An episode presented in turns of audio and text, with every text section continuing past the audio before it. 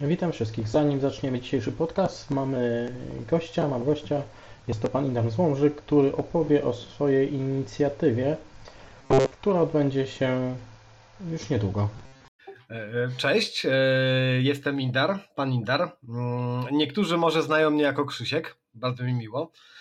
E, Tak, zgadza się, robię turniej face to face. Może nawet niektórzy zapomnieli, że takie turnieje odbywają się w dalszym ciągu, ale muszę podkreślić, że robię turniej dwudniowy. 11-12 grudnia, jak za starych dobrych czasów, spotykamy się w Łomży, we wspaniałej, klimatyzowanej sali, hali kultury lokalnej, gdzie mm, najzwyczajniej w świecie około 30, przynajmniej taki mamy limit, 38 osób myślę, że upchnę, spotkamy się na turnieju X-Winga, gdzie jak za dawnych dobrych czasów powiedziałem, będziemy do siebie strzelać, mordować i grać o miano najlepszego pilota wszechczasów terenu Łomży. E, Tak jak powiedzieliśmy, klasyczny turniej dwudniowy. Pierwszego dnia będzie 5 rund Swissa, drugiego dnia będą topki. Jeszcze zobaczymy, czy będzie top 8, czy będzie top 4. Podejrzewam, że zrobimy top 8. Dodatkowo w niedzielę będzie oczywiście dla chętnych side event. e, Trzy albo cztery rundy. Być może zrobimy tylko trzy, bo wiadomo, że część z Was będzie chciała szybciej wrócić do domu. Dlatego też w niedzielę również będzie side event, również z nagrodami. A co do nagród, ja wiem, zdaję sobie sprawę, nagrody nie są najważniejsze. Najważniejszy jest wspólnie spędzony czas przy graniu na żywo, przy możliwości rzucania w siebie kostkami, obelgami i tego typu rzeczami.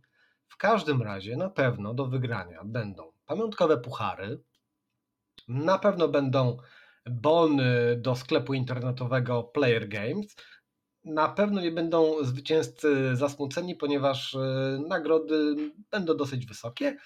Oczywiście będą promki od Rebela i tego typu rzeczy. Ale to, co najważniejsze, nie da się tego przecenić. Kontakt z drugim człowiekiem. Wspólna gra. Spotkamy się jak za dawnych czasów. Porozmawiamy. Po imprezie w sobotę oczywiście robimy sobie jakieś afterparty. e, Szczegóły potem wkrótce. Cóż tu więcej powiedzieć? Po prostu pakujecie się do Łomży 11 grudnia, być może już nawet w piątek e, 10 trzeba będzie przyjechać. Dla niektórych to będzie niestety wyprawa na koniec świata. Łomża nie jest e, komunikacyjnym, nazwijmy to może e, centrum, natomiast zdecydowanie da się dojechać. Także zapraszam. Turniej zaczynamy o godzinie 9.30 bodajże. Nie pamiętam, nie chcę wam kłamać. Jest na rozpisce. W sobotę pierwszy dzień topów, a w niedzielę gramy finały. Serdecznie zapraszam. Jeżeli brakuje Wam grania na żywo, musicie być w Łomży. Zapraszam. Super, dzięki. Ja jeszcze takie pytanie, propozycję. Czy planujesz jakąś nagrodę dla złotego spinacza albo dla kogoś, kto będzie top warzywem? Bo to są jakby nie patrzeć też osiągnięcia, na które trzeba zapracować. Słuchajcie, jako że Łomża należy do województwa podlaskiego, podkreślę, nie jest Podlasiem, tylko należy przez pomyłkę do wojewó- województwa podlaskiego. E, My słyniemy oczywiście z, no wiadomo z czego, z płynnych e, zbóż i tak dalej, więc spokojnie największe warzywo dostanie jakiś w cudzysłowie bezalkoholowy napój, także największy spinacz? Pomysł dobry. Coś wymyślę. Mam całą stertę różnego rodzaju nagród od Rebela. Na pewno możecie spodziewać się, że nawet największe warzywo i największy spinacz dostanie jakąś nagrodę. Bardzo dobry pomysł, nie ma problemu. Chciałbym powiedzieć, że podcast będzie reprezentowany przez Treja. Najprawdopodobniej. E, Chciałem jeszcze jedną rzecz powiedzieć, bo to jest ważne, że będziemy grali na zasady RAD, czyli Random Order After Deals. Tak, myślę, że już jest to zasada na tyle, na tyle ograna, na tyle znana, że wypadałoby, wypadałoby na nią zagrać. Nie jestem może ogromnym zwolennikiem tego, natomiast uważam, że jest to e, lepsze niż jeden rzut na inicjatywę. Także e, miejcie to proszę na uwadze. Okej, dobra. To dziękuję. Jeszcze raz, tak jak, tak jak mówiłem, podcast będzie reprezentowany i zapraszamy wszystkich, póki są wolne miejsca. Jeszcze jest około 12 miejsc. Zapraszam. Dzięki. This is the way.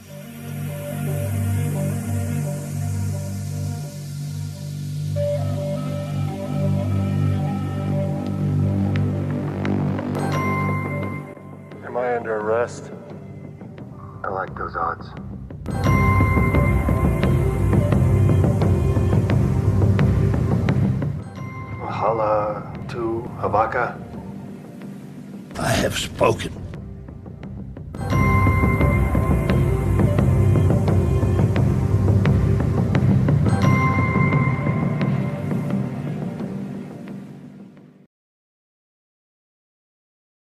Witam wszystkich. Niech będzie wychylony. E, Witamy w, na piątym epizodzie naszego podcastu. Is the X-Wing Podcast.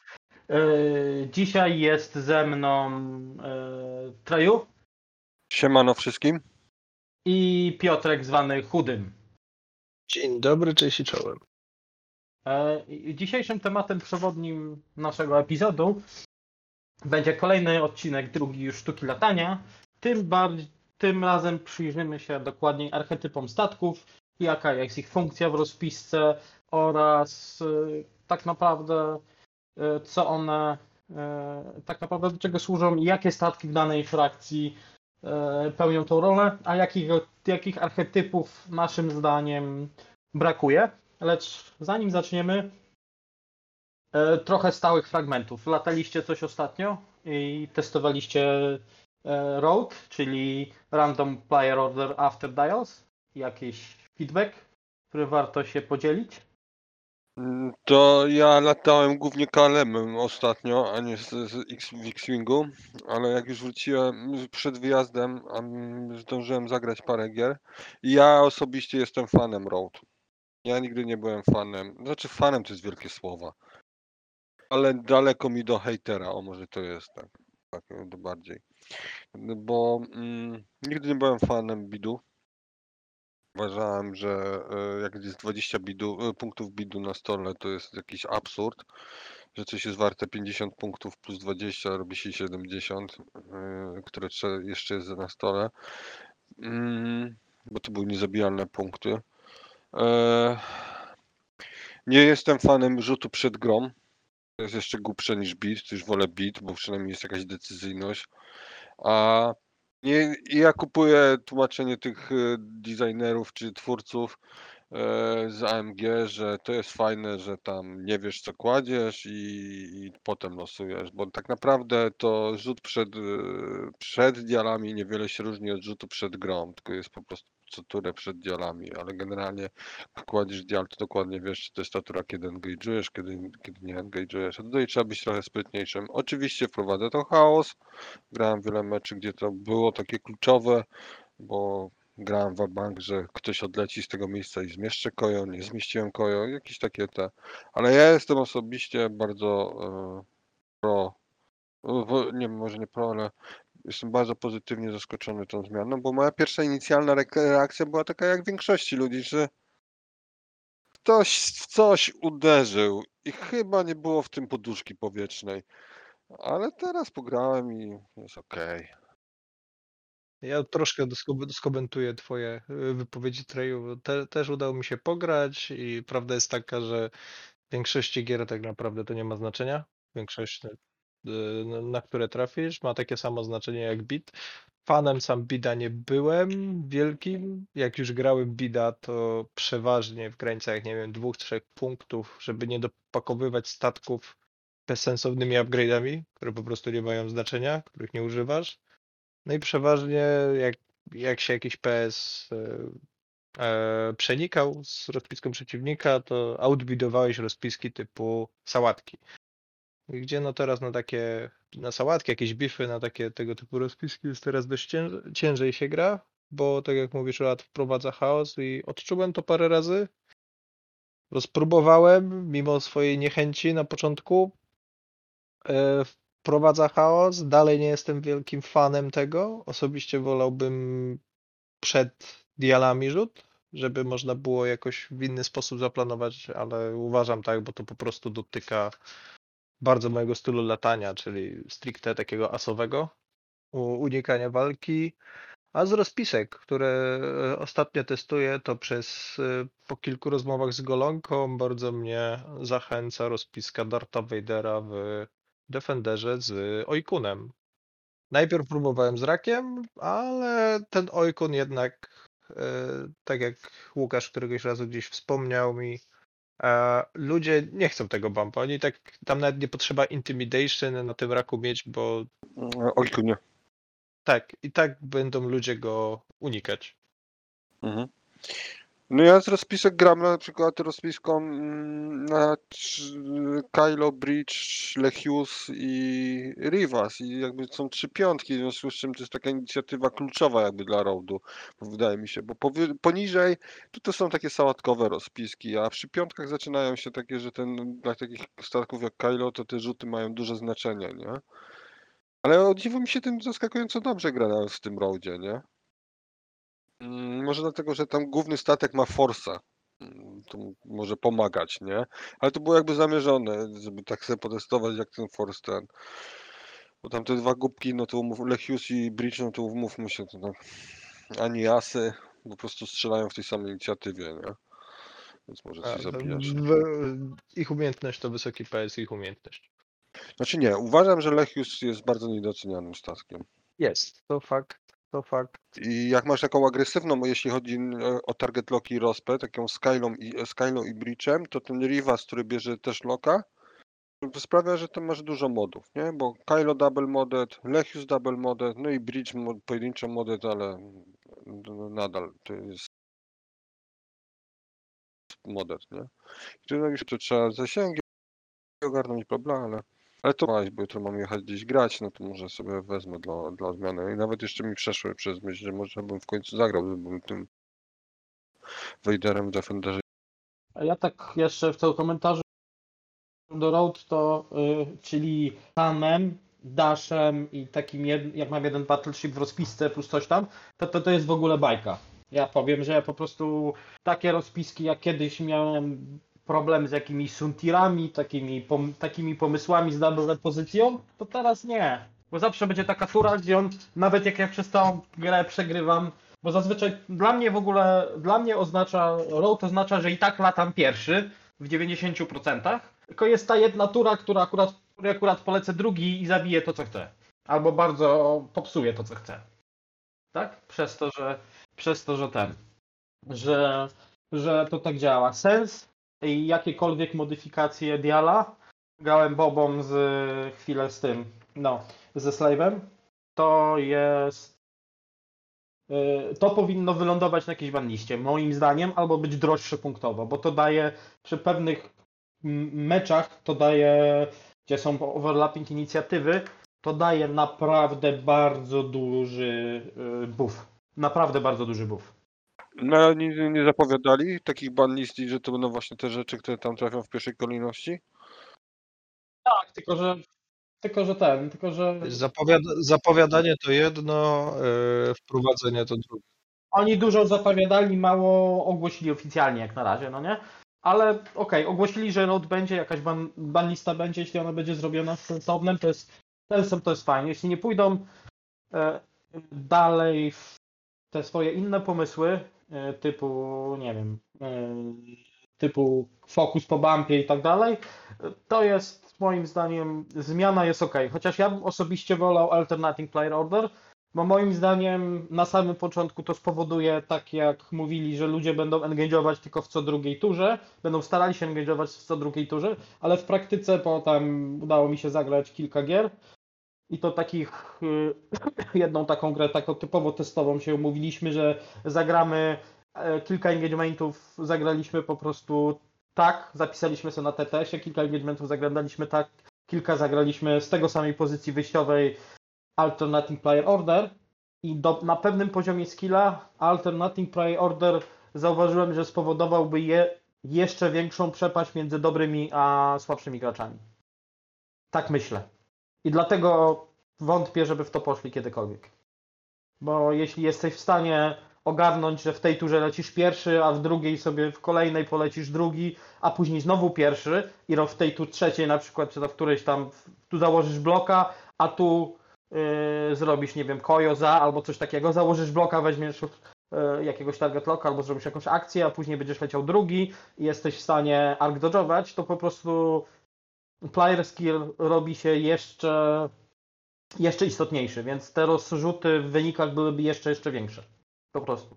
A teraz Road daje to, że tak naprawdę jeśli skalkulujesz źle to ryzyko, to może się okazać, że akurat polecisz trzy razy pod rząd pierwszy i to może zacząć boleć, no nie? Albo lecia, lecisz cały czas drugi, przyzwyczaisz się podświadomie, że lecisz drugi, a w tej turze, w której nie powinieneś, polecisz pierwszy i zaczyna się problem.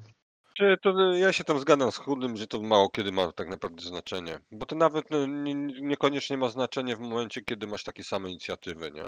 Bo część statków latających w takiej samej inicjatywie i tak doskonale wiesz, co zrobi, nie? Bo umówmy się, że jak masz e, takiego Kylo, żeby daleko nie szukać, i taką Norę, to jakby zakres pomysłów po jednej i drugiej stronie, zwłaszcza z, biorąc pod uwagę re, repozycję, no to, to to jest przepaść moim zdaniem, nie? No to Nora wiadomo, że będzie się pchała w range 1 i tyle, nie? I jeśli się nie wybampnie, to jeszcze wziąć modyfikację strzał, jakąś modyfikację na strzelanie, a, jeśli, a Kylo no to trochę inaczej lata, czy tam taki Whisper, czy cokolwiek, czy Grand Inquisitor. Więc to muszą być w ogóle asy, żeby to miało tak naprawdę znaczenie, nie? Bo jak masz repozycję, która kosztuje chociażby stres i, i to jest twoja jedyna akcja, bo masz czerwoną beczkę albo biały target lock, no to większość statków weźmie tego białego target locka i tyle. Czy tam fokusa. Tak, to, to, to jest, mówię, to, to też, też patrzymy na to z punktu widzenia graczy, którzy spędzili sporo czasu w tej grze i pewne rzeczy wydają się dla nas oczywiste, no nie? I nam jest łatwiej pewne rzeczy zauważyć niż komuś, kto tyle czasu nie poświęcił, tak? I tyle, tyle siły umysłowej. No to fakt. To na pewno. I teraz tak, mamy jedną rozpiskę gracza do omówienia. E, Kolega Hubert Gola, jeden z naszych słuchaczy, podesłał nam rozpiskę rebeliańską. I to jest tak. E, W oryginalnej rozpisce mm, i był tam, jest tam Jake Farrell z Daredevilem, Cluster Missilami i Elusivem. Taki typy Jake. E, Do tego Dash Rendar e, w YT 2400 e, z Trickshotem, Lando Carlisianem, Jyn Erso i Outriderem. I do tego Kyle w Hawuku, Trickshotem, Proton bombami, pers- e, Proton bombami, Perceptive Copilotem i Moldicrowem. Rozpiska jest e, fajna. Jest taka, taka jak każda rozpiska z Dashem, ma tam swoje plusy. E, Jest to Dash, który jest w stanie zrobić dużo. Mamy, tutaj mamy akurat dwa supporty, inne dwa supporty, które tak naprawdę powodują, że ten, powodują, że ten Dash jest w stanie e, naprawdę dostać fajne akcje. Tak? E, Ja zrobiłem, zrobiłem pewną zmianę. Założyłem, że w tej rozpisce chcę mieć na pewno Dasha i Kyla i jakiegoś Awinga do supportu. Moja zmiana jest następująca. Ja proponuję, w ogóle Jake kosztuje 42 punkty. To jest już dużo. E, Ja, już, ja proponuję gdzieś odchudzić trochę z innych statków i e, wykorzystać e, z Awingów Ashokę Tano, która będzie da nam w tej rozpisce dwie rzeczy. Po pierwsze, pozwoli, pozwoli koordynację Dasha na wyższym PS-ie, no można się jeszcze zastanowić, czy tutaj chcemy dać wektor kanony, czy nie. Yy, Ja bym nie dawał. Daje to, konfigura... daje to koordynację Dasha albo Kyla na wyższym PS-ie. Yy, Dasha zmieniamy. Jak już mamy Gin- Gina Erso, to wywalam, wyrzucam La- Lando Carlisiana, który jest bardzo losowym. Yy, Przy statkach typu Han, które mają przerzuty, jest Lando Załogant jest bardzo fajnym pomysłem. W przypadku Dasha, kiedy ty chcesz są konkretne sytuacje, kiedy wiesz, że chcesz to oko akurat dostać, bo będziesz strzelał poza arkiem, albo potrzebujesz oko evade, żeby się lepiej bronić. Yy, I to jest twój główny tak naprawdę statek, najwięcej punktowany i robiący damage w rozpisce. Yy, Poszedłem w Perceptive Copilota. Kyle moim zdaniem jest odchudzony, yy, nie potrzebuje za dużo, powinien mieć Moldy Crowa i mógłby mieć bomby, więc u mnie ma tylko Moldy Crowa i Proton bomby, tak? Dodatkowo koordynacja w postaci Ashoki daje nam, że, że możemy zrobić, e, jeśli nie, nie brakuje nam zasięgu, zrobić łańcuszek, że tego Kyla jeszcze koordynować e, dodatkowo Ashoką, jeśli potrzebujemy mieć, e, nie wiem, zrobimy mieć, zrobić jakieś boosta, czy potrzebujemy dodatkowy fokus. żeby go gdzieś tam rozdać dalej. I z tymi modyfikacjami myślę, że ta rozpiska jest naprawdę mocna. Jest, jest ciekawa, dlatego że mamy Kyla, który daje y, te swoje oka w, y, w, swoim arku, czyli naprawdę w bardzo szerokim zakresie. Może rozdać fokus, tak? Y, Ma proton bomby, więc w razie czego podlecenie z tyłu nie, nie jest robione za darmo. No, i jak nam ktoś zabije Dasha, to zostanie Ashoka, która w endgame'ie mając trzy forsy i, i biały evade linkowany w boosta, e, jest bardzo trudnym do zabicia asem wbrew pozorom. Naprawdę trudnym do zabicia asem. I jest, to jest równe na 200 punktów i mi się wydaje, że to jest ciekawe podejście do rozpiski opartej na Dashu. To jeżeli mogę swoją alternatywę zaproponować. Proszę. E, bo troszkę wstępnie y, za dużo myślę. Rozumiem koncepcję, żeby przekazywać oczka, żeby te oczka były evade'ami, dlatego jest Ginerso i tak dalej. Tylko na, dochodzimy do momentu, gdzie mamy za dużo tych focus generatorów, po prostu za dużo. I no, jest takie overvalue w pewnej chwili. Jake robi, robi Kyle Katarn, wszystko fajnie, tylko że ten Kyle Katarn sobie hobikuje te, te oczka. Dlatego ja też bym zaproponował, tak jak ty, wrzucenie Asoki zamiast Jake'a, że w moim wypadku ona była kompletnie bez niczego. E, Kyla Katarna troszkę ściął, wyjął, troszkę, troszkę bardzo szczerze mówiąc, zostawił mu Moldy Crowa i Ginerso, żeby była ta możliwość przy przekazywaniu tego oczka a, wzięcia Evade'a dla Dasha, żeby ten Dash tak naprawdę no, nie umierał, a w, a w Dashu y, wrzucił jakiegoś force usera, w tym wypadku najlepiej force userem, który pasuje tam jest Kanan, y, Kanan Jarus. I tu już nie chodzi o to, żeby on używał jego umiejętności, chociaż może czasem by się przydała nie tylko dla. e, To ważne, wa- warto zapamiętać, że ona jest nie tylko działa dla Dasha, tylko dla statków 02. Więc te, taki toolbox się troszkę robi z tego, a przy okazji mamy pasyw moda w, w formie Force'a, a w razie potrzeby koordynację za szoki. Czyli mamy i mod do obrony, może być to Force i oko z Kyla, ewentualnie Evade z Kyla i jakieś y, umiejka, nie umiejka, tylko akcja z Dasha.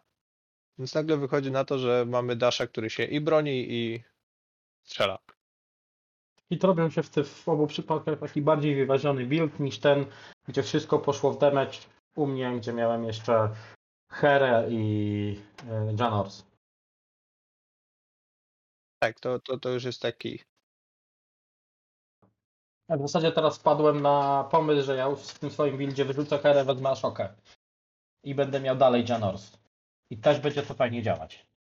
Miał dodatkową akcję i Asa, który jest, będzie mi w stanie skończyć grę jak e, Jan i, i Dash zginą. No tak, tak.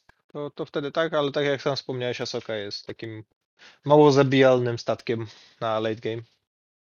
Tak, jak to jest jeden, jeden na jeden, to. I to jest statek, który, dla którego tak naprawdę road jest prawie transparentny. To ona, jej to bez różnicy, czy lata pierwsza, czy druga, tak? Jest nawet jej bez różnicy, czy wie. Tak naprawdę. Bo jeśli ją zablokujesz, to ok. Jeśli cię zablokuje, ok. Tak? Bo ona chce żyć po prostu. I tyle. Eee, Okej. Nie wiem, czy to jest aż tak słodko, bo to nie chodzi tylko o bloki, to po pierwsze, tylko to, czy strzelasz do niej w range'u 1 czy 3. To jeden, a dwa, że akurat no, duża część, część takiej przeżywalności Osoki bierze się z tego, że to jest 3 Force z dostępem do białego Evade'a, nie? Eee, W endgame'ie. I to jest to, co robi robotę tam. mm, Dla mnie. Zapytaj Inkwizycję. No i no chodzi mi o to, że jak tego Evade'a jednak się bumpniesz i nie weźmiesz tego Evade'a, to jest to tak jak Kylo w Silencerze. Trudno zabijalne, ale do zrobienia, bo dla mnie zabijanie czegoś, co ma i Force'a i Evade'a, to już jest za dużo. I trzy kostki to już jest dużo za dużo, nie? Mówimy tutaj o endgame jeden na jeden. Więc jak się ona bumpnie, czyli ruszała się druga, ktoś ją zablokował, fajnie, bo do mnie nie strzelać. Tak? To znaczy, z nią na jest ten problem, jest- że No. ona jest tania. I jest duża szansa, że jeśli y, obaj gracze wprowadzą do endgame'u to, co chcą wprowadzić do endgame'u, to ona będzie musiała gonić wynik. Znaczy tak, to znaczy z jednej strony Znaczy, ja tak, wiem, jak to paradoksalnie brzmi dla tych, dla naszych słuchaczy, że minusem statku jest to, że jest tani, ale w endgame'ie chcemy mieć coś drogiego. Bo to znaczy, że mało punktów straciliśmy. To jest prosta ma- matematyka. A jeśli ona kosztuje 40, nie wiem ile ona kosztuje, 48 na bazie? 49.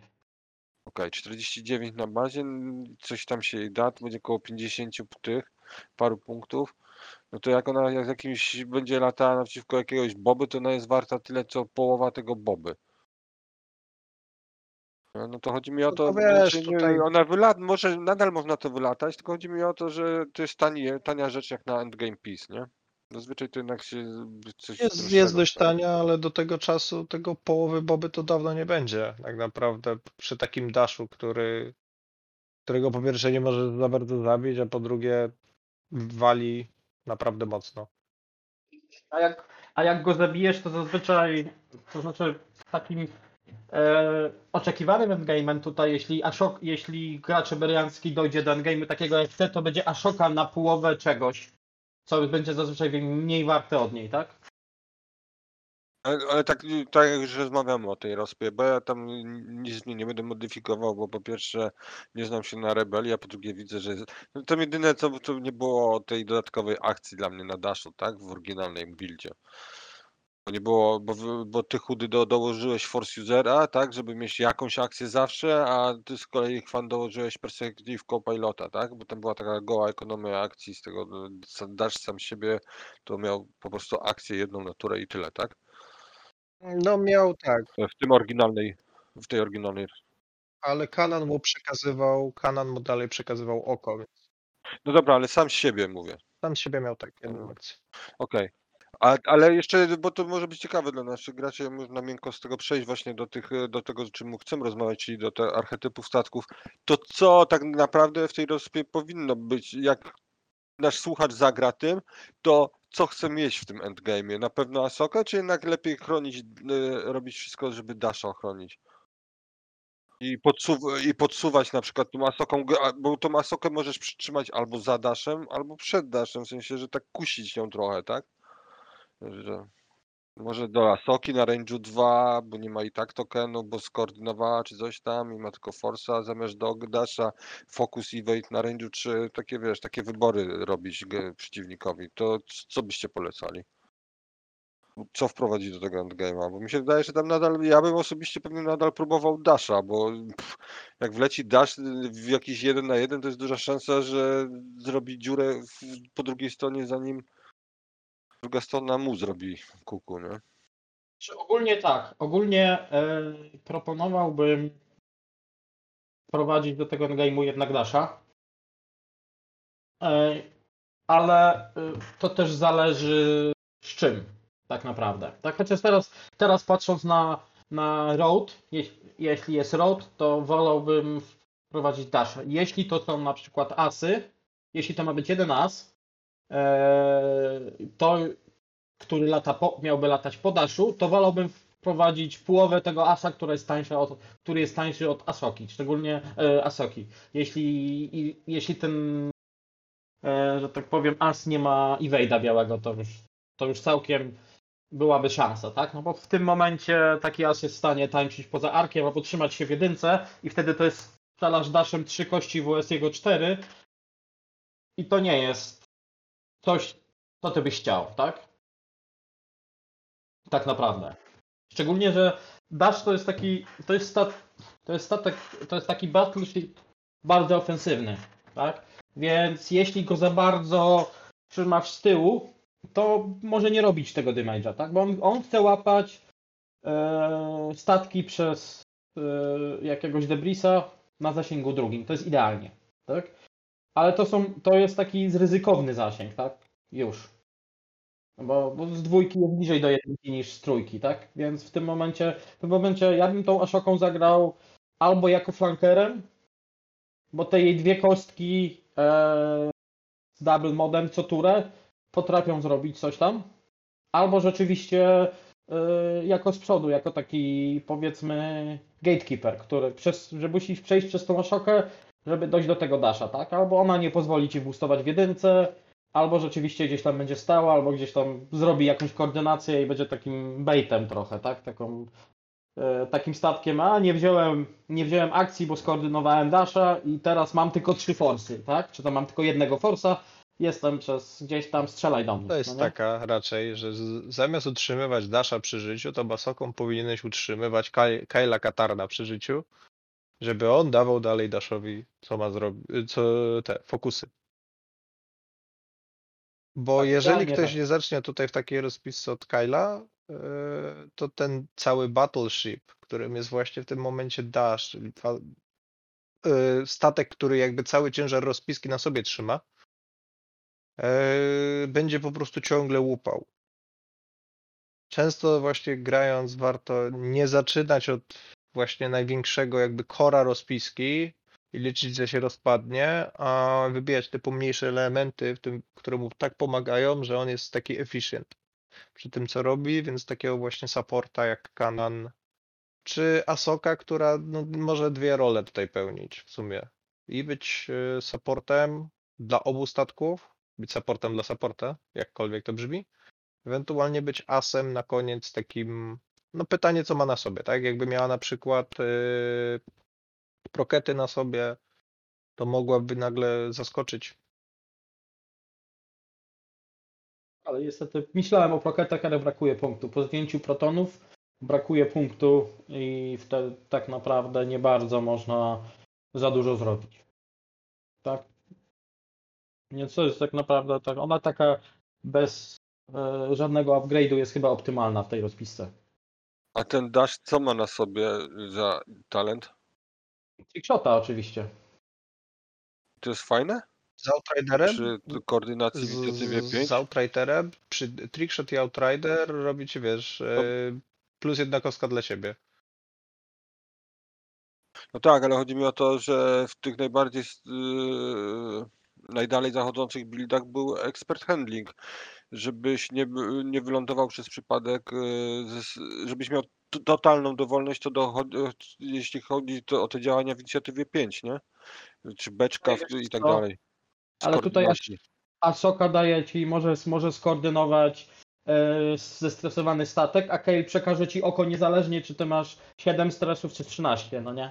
Bo mu to bez różnicy. Bo on ci nie daje akcji, tylko przekazuje token. zależy, akurat którą opcję, przepraszam, Kwan, że ci wszedłem w słowo, zależy, którą opcję wybierzesz, ale jeżeli masz kadana na przykład na sobie, to stres nie jest, naj, jest najmniejszym problemem, bo zdejmujesz stres wlatując na skałę z Outridera i wylatując ze skały białym manewrem. Więc, a Dash ma jeden czerwony manewr, chyba cztery y, niebieskie, a resztę są białe. Dobra. No to myślę, że możemy gładko już do naszej części głównej przejść, tak? Tutaj podczas tego tej omawiania po- pojawiły się e, pewne sformułowania typu sta- statek supportowy, battleship i tak dalej. E, One się nie biorą znikąd. E, Już od jakiegoś czasu w środowisku były takie, było sporo pracy, sporo przemyśleń a propos tego, jak kategoryzować statki. E, Ja na podstawie tego i swoich, e, e, tak powiem, swojego doświadczenia w rozmowie z, z resztą naszych hostów z podcastu wyodrębniliśmy kilka archetypów i postaramy się dzisiaj je przybliżyć, omówić, pokazać przykłady i pokazać, jakie funkcje naszym zdaniem taki statek z takiego archetypu powinien pełnić w takiej rozpisce. I oczywiście bardzo często jest tak, że dany statek w zależności od złożenia może wpadać w trochę inne, w trochę inny archetyp, ale o tym później. Tak? E, I zaczniemy od takiego najbardziej podstawowego archetypu. To jest taki archetyp workhorse, czyli archetyp konia pociągowego.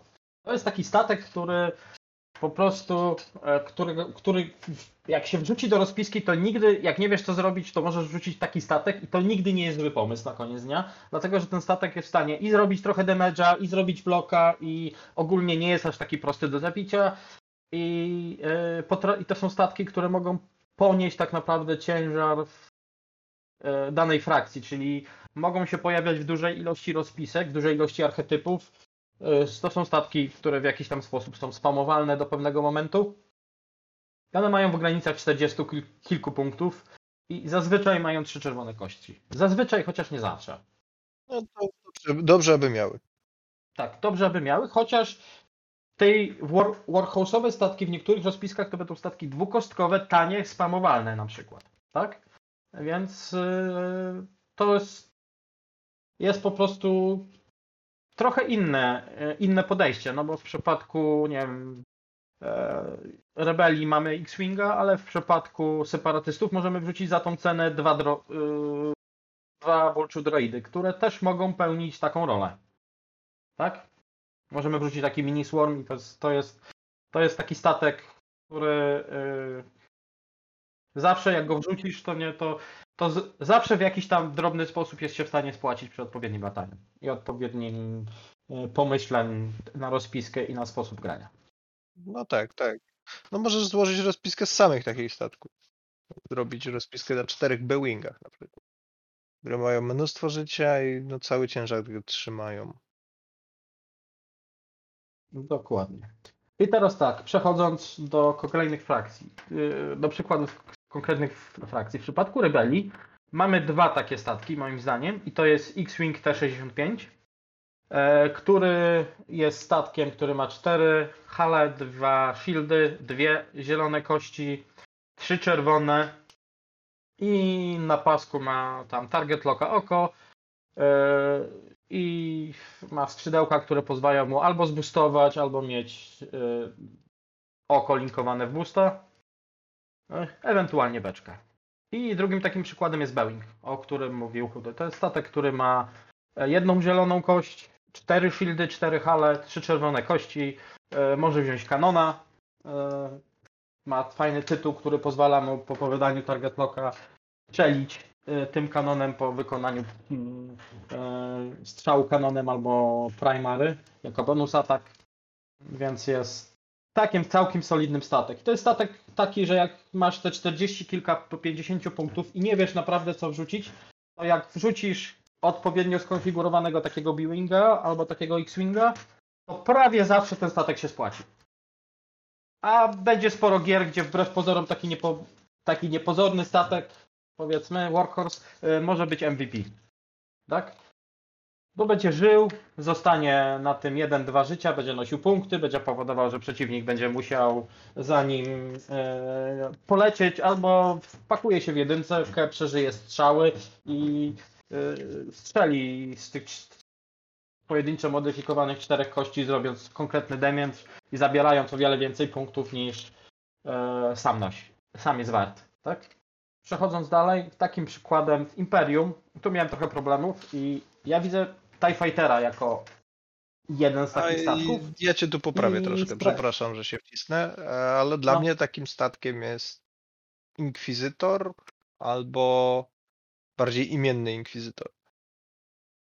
Te statki trzymają naprawdę ciężar, takie, są takimi wołami roboczymi, które potrafią zaskoczyć z tym strzałem niby z dwóch kostek, tu dołożę kryta, tutaj wiesz, zrobię crackshota i przy okazji są bardzo ciężkie do zabicia. Jeszcze dopisałem strikera. No, strikery też potrafią mieć taką funkcję. Odpowiednie strikery, na przykład weźmiemy countdowna, który nie jest prosty do zabicia. E, No bo jak strzela do niego jeden statek na turę, no to robi mu jeden damage po prostu i tyle. Tak? Mm, TIE Fightery to, to jest moim też taki, tylko to jest takiego innego rodzaju workhorse, bo to jest taki spamowalny workhorse, tak? Zamiast wrzucić, nie wiem, ten możemy wrzucić dwa TIE Fightery, które teraz ostatnio y, poszły trochę w dół i zaczęły być kosztowo bardzo, bardzo efektywne. Tak? Na przykład taki Mauler, taki Scourge.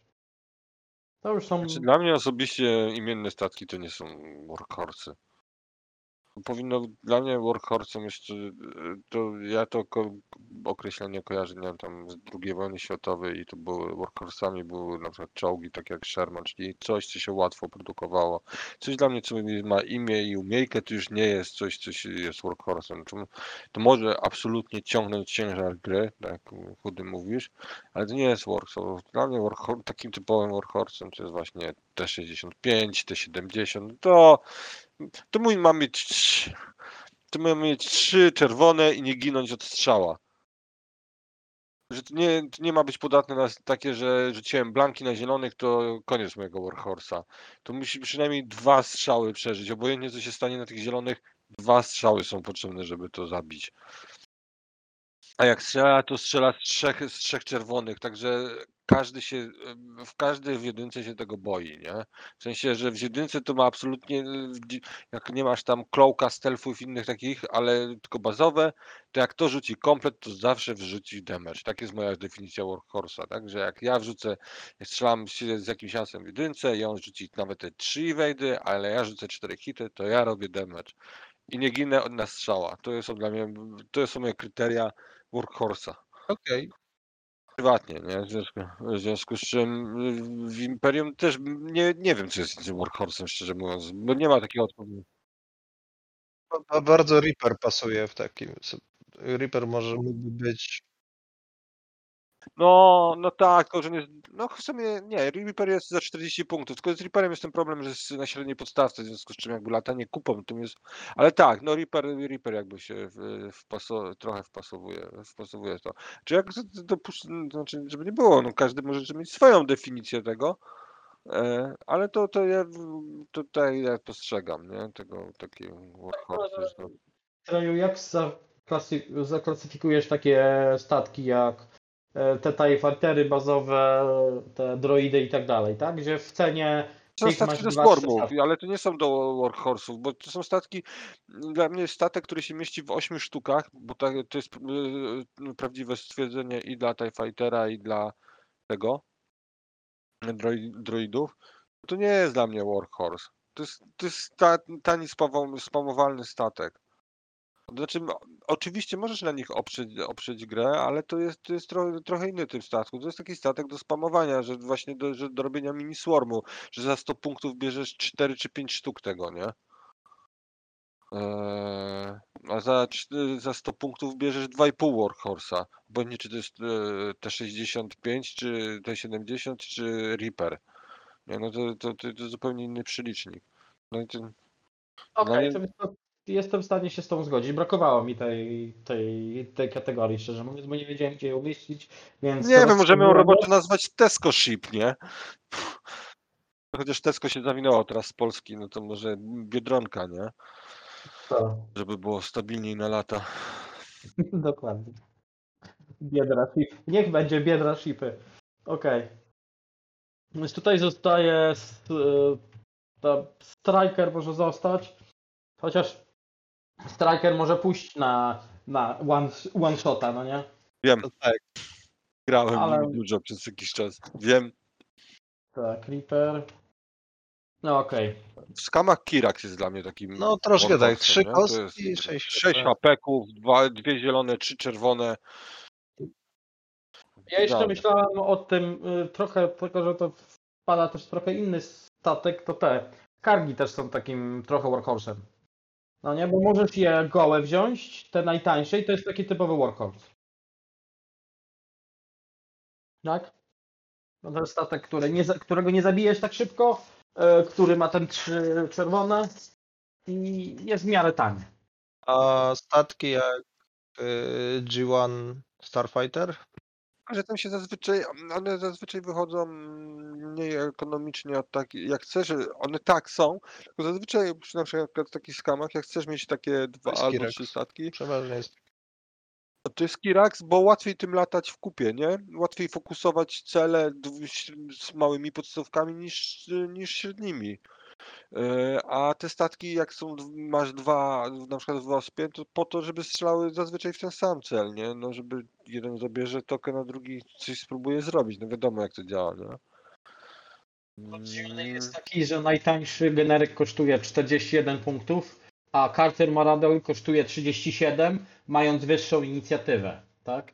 Mniej, mniej życia, co prawda, sporo mniej życia, ale ma tam te, te dwie i to już powoduje, że to jest, to jest, wiesz, to jest bazowo 41 punktów e, z drewnianym dialem, bo tego inaczej nie można nazwać. To jest statek, który stoi albo leci jeden do przodu, ale jakby mógł stać w miejscu przez całą grę, by się czuł bardziej komfortowo, bo ruszanie w jakąkolwiek stronę go bardziej stresuje. Tak? To jest, to jest tego typu. Więc yy, mi się wydaje przez ten, przez, przez tego diala ilość czerwonego manewru i średnią podstawkę jest naprawdę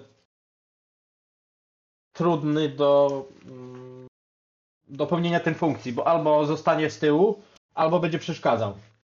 Tak? Bo jest duży. No ale myślę, że już tam nasi słuchacze ogarną sobie, co mamy na myśli mówiąc o Warhorse, więc myślę, że ze spokojem możemy przejść do następnego typu. To znaczy, ja bym chciał jeszcze tak szybko powiedzieć, w- każdej frakcji przynajmniej dać jakiś przykład. E, To w Resistance to jest X-Wing T75, tych samych powodów co w Rebelii. 70. 75 jeszcze nie mamy. Niestety pewnego niektórych. Tak, miało być T70. I ten, e, w First Orderze e, to jest SF, moim zdaniem. Z Gunnerem najlepiej po prostu, koniec. Tak, tak, SF z Gunnerem z niczym więcej. W Republice to będzie ARK, Arce, jest najbliżej tego archetypu. E, W Separatystach to mamy Bulbazaura. Belzebuba, czyli Belbulaba i KMP też może trochę pełnić tą funkcję. Mimo dwóch kości, ale e, z Ale jakimś jeszcze-. E, Co do Republiki, to jeszcze bym powiedział, że dla mnie takim e, workhorsem bardzo fajnym tam to jest po prostu ten najtrudniejszy Jedi Knight z, z Deltą 7B. Nie?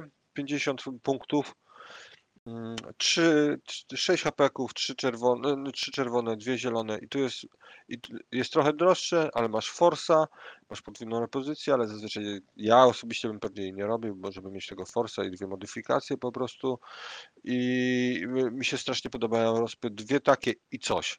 Obojętnie to i coś, co oznacza, czy to jest Anakin jakaś tam delta z, tańsza, czy, czy coś innego, czy jakiś tam cokolwiek. Ale, ale dwa takie plus, plus coś mi się strasznie podobają i to jest alternatywa dla tego mm, Archa, o którym mówiłeś, który idealnie się wpisuje jako ten Warhorse dla Republiki. Tak, jeszcze tutaj Molfar zauważył w czacie, e, czy w First Orderze silencerów jedynek nie wrzucić do tego, do tej kategorii. Tak. No to tak, tak. więc, e, Pienar, Janus. Tak? To jest inżynier, jeśli dobrze pamiętam. Jestem z inżynierem. Dokładnie. No, sam grałem tego rozpiską, gdzie miałem dwa takie dwie piątki. No spoko działało. Działa to fajnie. Fajnie. Szczególnie te, teraz przy tych. To znaczy to z jednej strony sporo się nie zmieni w tym w roadzie, ale ta, ta rozpiska przez to, że masz te dwie jedynki, które są niezłymi blokerami i tak dalej, jesteś w stanie sobie yy, zablokować to miejsce, gdzie nie chcesz, żeby przeciwnik wleciał, no nie? Po prostu i tyle. Teraz dobra, teraz kolejna kategoria wymyślona na poczekaniu przez Treja, Biedra Ship. Treju. No to są te najtańsze, najtańsze statki. No właśnie takie kryterium jest tego, że tego wchodzi 8, albo minimum 7 sztuk do rozpy, to znaczy 7 plus, tak. E, czyli właśnie te TIE Fightery, e, TIE Fightery FO w FO, e, TIE Fightery e, w skamach, na przykład Mining TIE Fightery, droidy, mm, mm, mm, e, torenty w Republice. No, no, myślę, że już klucz jest ogarnialny, nie? To są takie statki właśnie, które jak weźmiesz ASA, jakiś tani support i cztery takie, to masz fajną rozpę, jak się tam jest jakaś namiastka z, z, z tym synergii. No, Dokładnie taki wiesz, won, to co ja grałem na XTC, Wondrek, Malarus i 4FO, ale to może by, mogą, bo mogą być najróżniejsze naj, naj, naj, najróżniejsze, bo to mogą być rozpy z, e, pod tytułem właśnie cztery, e, Chyba nawet się teraz mieszczą cztery, cztery TIE Fightery plus y, Vader y, w Defenderze, nie? Teraz po tej obniżce do 112 ze 115 chyba się mieści. Tak. No, no to coś takiego mu się mieści na przykład, nie? Że masz czołg taki, do których jeszcze do tego archetypu dojdziemy, bo też Vader dla mnie to jest osobna w ogóle klasyfikacja, nie? E, ale jakiegoś nazwijmy to na tą chwilę czołgu i, i mini swarmu, nie? No to właśnie to, to są biedra-shipy. Nie, to w, w Rebelii nie ma takich spamowanych statków. Znaczy są, są zetki, okej. Zer- w, w Rebelii są tylko zetki.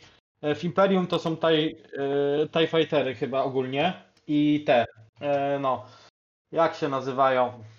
Te takie, co... Agresory. no, Agresory, dokładnie. Powiem wam, że agresory i te. Tylko, że agresor musi mieć na sobie y, turet, żeby to miało sens, tak naprawdę. Zależy, Ale może mieć, no, wiesz, najtańszy kosztuje turet kosztuje tyle, co Iony, nie?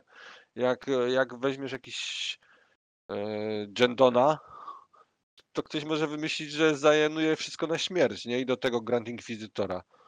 Jakiś taki pomysł. Nie wiem, czy to się mieści, zgaduję teraz, ale no generalnie może... Ale, ale tak, agresory, y, zgadzam się z tobą, że agresory aż żal nie skorzystać, żeby coś tam włożyć, nie? Chociaż za te dwa punkty. To kosztuje dwa punkty. Agresor sam goły kosztuje 26. D- Dwa punkty za tego, za dorsala i robi ci taki area control w pewnej chwili, bo nawet jakimkolwiek jesteś statkiem, one strzelają na, ok- na końcu. Gdzie już zazwyczaj nie masz po prostu. e, no, nie, no, zazwyczaj na końcu już nie masz najmniejszej szego moda w obronie. No i te dwa, dwie kostki potrafią zakuć. No, ale tak. No to tak, w przypadku skomów, tak jak mówił Trejo, to są Mining Guild Taje. Albo Oraz- zetki. Albo styki, albo zetki, tak? W przypadku Resistance to są Fireballe. I chyba tylko tyle. A jeszcze Wingi można de facto pospamować, te najtańsze. Ale one mają 33 punkty, to już nie wchodzi 7. No Resistance, no ale i tak Awingi chyba najbardziej spamowalne, bo ja rozumiem, że można Fireballi więcej, ale jakoś z tego co widać, to raczej ludzie spamują Awingi niż Fireballe. Tak, tak. Mm, Morfar mówił, że 6 rebelianckich Awingów już brzmi jak spamowanie, ale to nie jest już, to, to jest trochę wyżej niż Biedrash. Tak, to nie no, są statki, których włożysz 7-8 sztuk, e, bo nie wchodzą po prostu, są trochę za drogie. Więc to jest takie coś, taki taki Awing jest trochę, to jest takim statkiem pomiędzy e, tą kategorią i albo wpada w, e, trochę w, w support albo w ace'a, tak, w zależności co to za Awing, tak naprawdę. E, w, w tym. e, W First, of the, w First Orderze to są chyba FO. Tak. E, Najtańsze w Republice, tak jak mówiliśmy, Torenty, V, e, te V-Wingi też są odpowiednio tanie, a w setkach to są po prostu droidy. Vulture droidy. A tam wszystko to są droidy prawie. E, pewnego rodzaju. Hieny też jak się uprzesz. Osiem ich wchodzi, nie? Na bazie. Dokładnie. Nie, siedem, bo teraz te grappling straty są na bazie. Okej. I teraz e, e, najbardziej kontrowersyjna kategoria asy. I teraz każdy z nas prawdopodobnie będzie miał swoją trochę inną definicję. E, ja swoją podam na końcu. E, to może chudy teraz na początku. Kto to, kto to jest as? Najlepiej podwójna repozycja, choć nie zawsze, czyli ge- generalnie statek, którego zadanie polega na tym, żeby nie dać do siebie strzelić, arkdodżować jak najwięcej i przywalić za to, że zarkdodżowałeś. Czyli jest w stanie dalej e, po zarkdodżowaniu zadać spory damage. I mieć trzy zielone. Te trzy zielone to nie jest takie wymagane chyba, nie? Must have. Możesz mieć dwie zielone i... Re... No nie, no te Delty 7B, jak tam Anakin z Obim latali, to co, nie były dwa asy? No były, były, były, tak. Tutaj miały dwie repozycje, ale one były bardzo przeżywalne przez ten regen, który tam No, no tak, no chodzi mi o to, że to się da jeszcze tam jakoś obejść, no, że masz tych trzech zielonych, ale tak, ja generalnie tak, no to statek, który... Czy ja mam, moja definicja jest taka, że, że jeśli w większości przypadków, no nie, może to nie jest takie proste, bo jeśli to nie jest support i nie chcesz się tym joustować, to znaczy, że to pewnie jest as, no. No, to, to, to w takim stadzie sporo jest asów. No na przykład Hanem się nigdy nie, nie chce joust- joustować, czasami Ark dodżuje robiąc boosty. I latając po, po debrisach, które mnie nic nie kosztują. Tak? Ale to nie, no, to nie byłby, no nie jest raczej as. Ale dla mnie wpada w sumie tak, taką samą kategorię. No to jest statek, który się, z którym się trzeba namęczyć właśnie przez tą repozycję, żeby go złapać i tak dalej, nie? Mm, W związku z czym dla mnie to, ale no tak, zgadzam się, generalnie zgadzam się z Chudym, tak, że to jest statek, który powinien mieć pewnie, poza skrajnymi wyjątkami, trzy zielone, wyskakiwać, unikać, e, sprawnie unikać arków, najlepiej dwie akcje na turę, jeszcze force. Ale ten, ten force nie jest wymaganym. Ale naj, najlepsze tak jest, okazuje się, są, że jak ktoś jednak mimo wszystko go złapie, zbampi, coś tam, to, to nie ginie na strzała. Ja ogólnie do tego dodam, że musi mieć wysoką inicjatywę dla mnie, bo podwójna repozycja fajnie, ale jak, robisz jako pierwszy, to sobie możesz tańczyć. Tak jak było, jak ja, ja zawsze lubiłem grać y, Hanem z Echo. Y, To jest, to jest taki fajny statek, który natańczy się, natańczy, ja wlecę w jedynkę boostem go zabiję.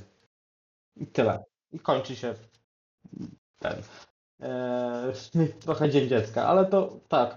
E, I tak naprawdę, tak jak dla mnie to musi być statek, który musi trochę przeżyć w jakiś tam sposób.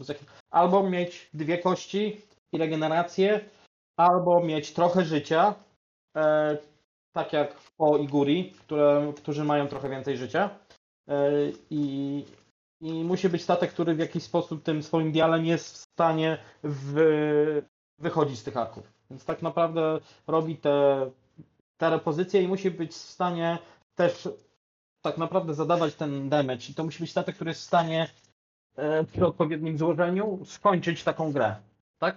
Przeżyć na tyle, żeby skończyć taką grę e, chociażby kilkoma punktami różnicy, bo to wystarczy zazwyczaj. Zazwyczaj wystarczy, tak, to fakt. I Teraz przejdźmy do przykładów.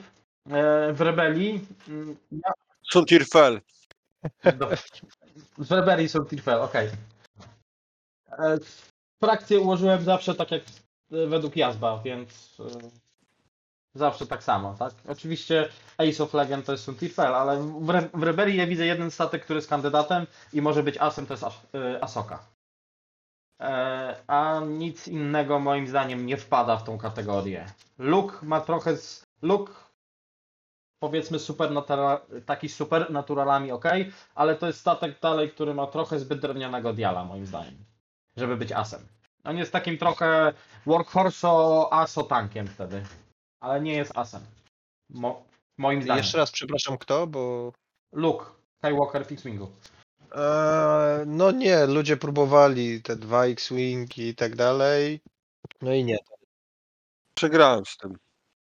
To, są, to, był, to był Glass Cannon, dwa X-Wingi to był Glass Cannon. To nie jest as, to nie są asy. Mm, Ale tu jeszcze wytłumaczyć, czego brakuje Korano- słuchaczom, czemu, czego brakuje Koranowi do tego tytułu bycia asem. Repozycji w zielony token. Po prostu. Koran jak robi repozycję, nie ma zielonego tokenu i rzuca gołymi zielonymi kośćmi, które, które nie można zmodyfikować. I to się skończy prędzej czy później smutkiem. Zazwyczaj prędzej niż później. Nie no, ja wiem, tylko chciałem dla słuchaczy, bo ktoś może się zastanawiać, nie? Statek, inicjatywa 5, 3 zielone, 6 hapeków. Super statek. Tak, tak. Nie jest teraz zły, jest- ale nie jest, nie jest też, ale nie jest asem, no trzeba po prostu być świadomym jego ograniczeń. Dokładnie. E, w Imperium jest Sun Tirfel e, i co długo, długo, długo, długo, długo nic. Ciena? Ciena? E, nie, i Wader też może być, tak naprawdę. Vader, Vader to nie jest as. Vader to nie jest as nigdy w życiu. Nie, nie, nie, nie, nie, nie, zaraz, zaraz, zaraz. O E, w sensie, a Vader w Defenderze? Vader w Defenderze to jest tanko, aso, battleship o Glass Cannon. no, bo dlatego mówiłem, że Vader w Defenderze to, to um, osobna kategoria, sam dla siebie. Natomiast, no nie, no mamy asa w postaci, no chociażby Inquisitor. A Whisper? Grand Inquisitor. I Whisper jak najbardziej. Whisper jest takim statkiem, który tak bardzo mnie próbuje. Może nie ma podwójnej repozycji, ale może mieć, jak się jakieś afterburnersy wrzuci, takich też widziałem, z tak grali, to było całkiem, całkiem. Jakby mi, a jeszcze mówi- mówiąc o y, statkach, które mogą wpasować się w tą kategorię, będą między dwie zielone, to dla mnie teoria, że Duchess jest y, asem, jest spokojnie do obrony. Zwłaszcza jak ma force usera na sobie. Duchess jest akurat, Duchess można wybrodzić, bo Duchess jest bardzo ciężka do złapania przez swoją umiejkę. I ona bardzo ładnie ark dodżuje, a dalej potrafi szczelić. Tak, także no tam, tam jest, y, znaczy wiadomo, że Sontirfel jest po prostu Sontirfelem, no. Ale to nie jest tak, że tam nie jest długo, długo nic, bo dla mnie ten y, Inkwizytor to jest w wielu przypadkach lepszy, nie? E, tak, no te same punkty tak naprawdę. Tak, a, a ma 4 HP i Forsa, nie? Jak kumam, że inicjatywa 6 a 5 to jest przeskok dramatyczny, ma, jedną ma, ma tylko jedną repozycję i tak dalej, ale ma 4 HP i Forsa. Dla mnie ogólnie Inkwizytor też jest lepszy, dlatego że jak złożysz takiego Suntira, jak się składa, to w, tym, w tej koście wrzucisz Inkwizytorowi Pensa i co z tego, że ten e, ten Suntir lata po nim.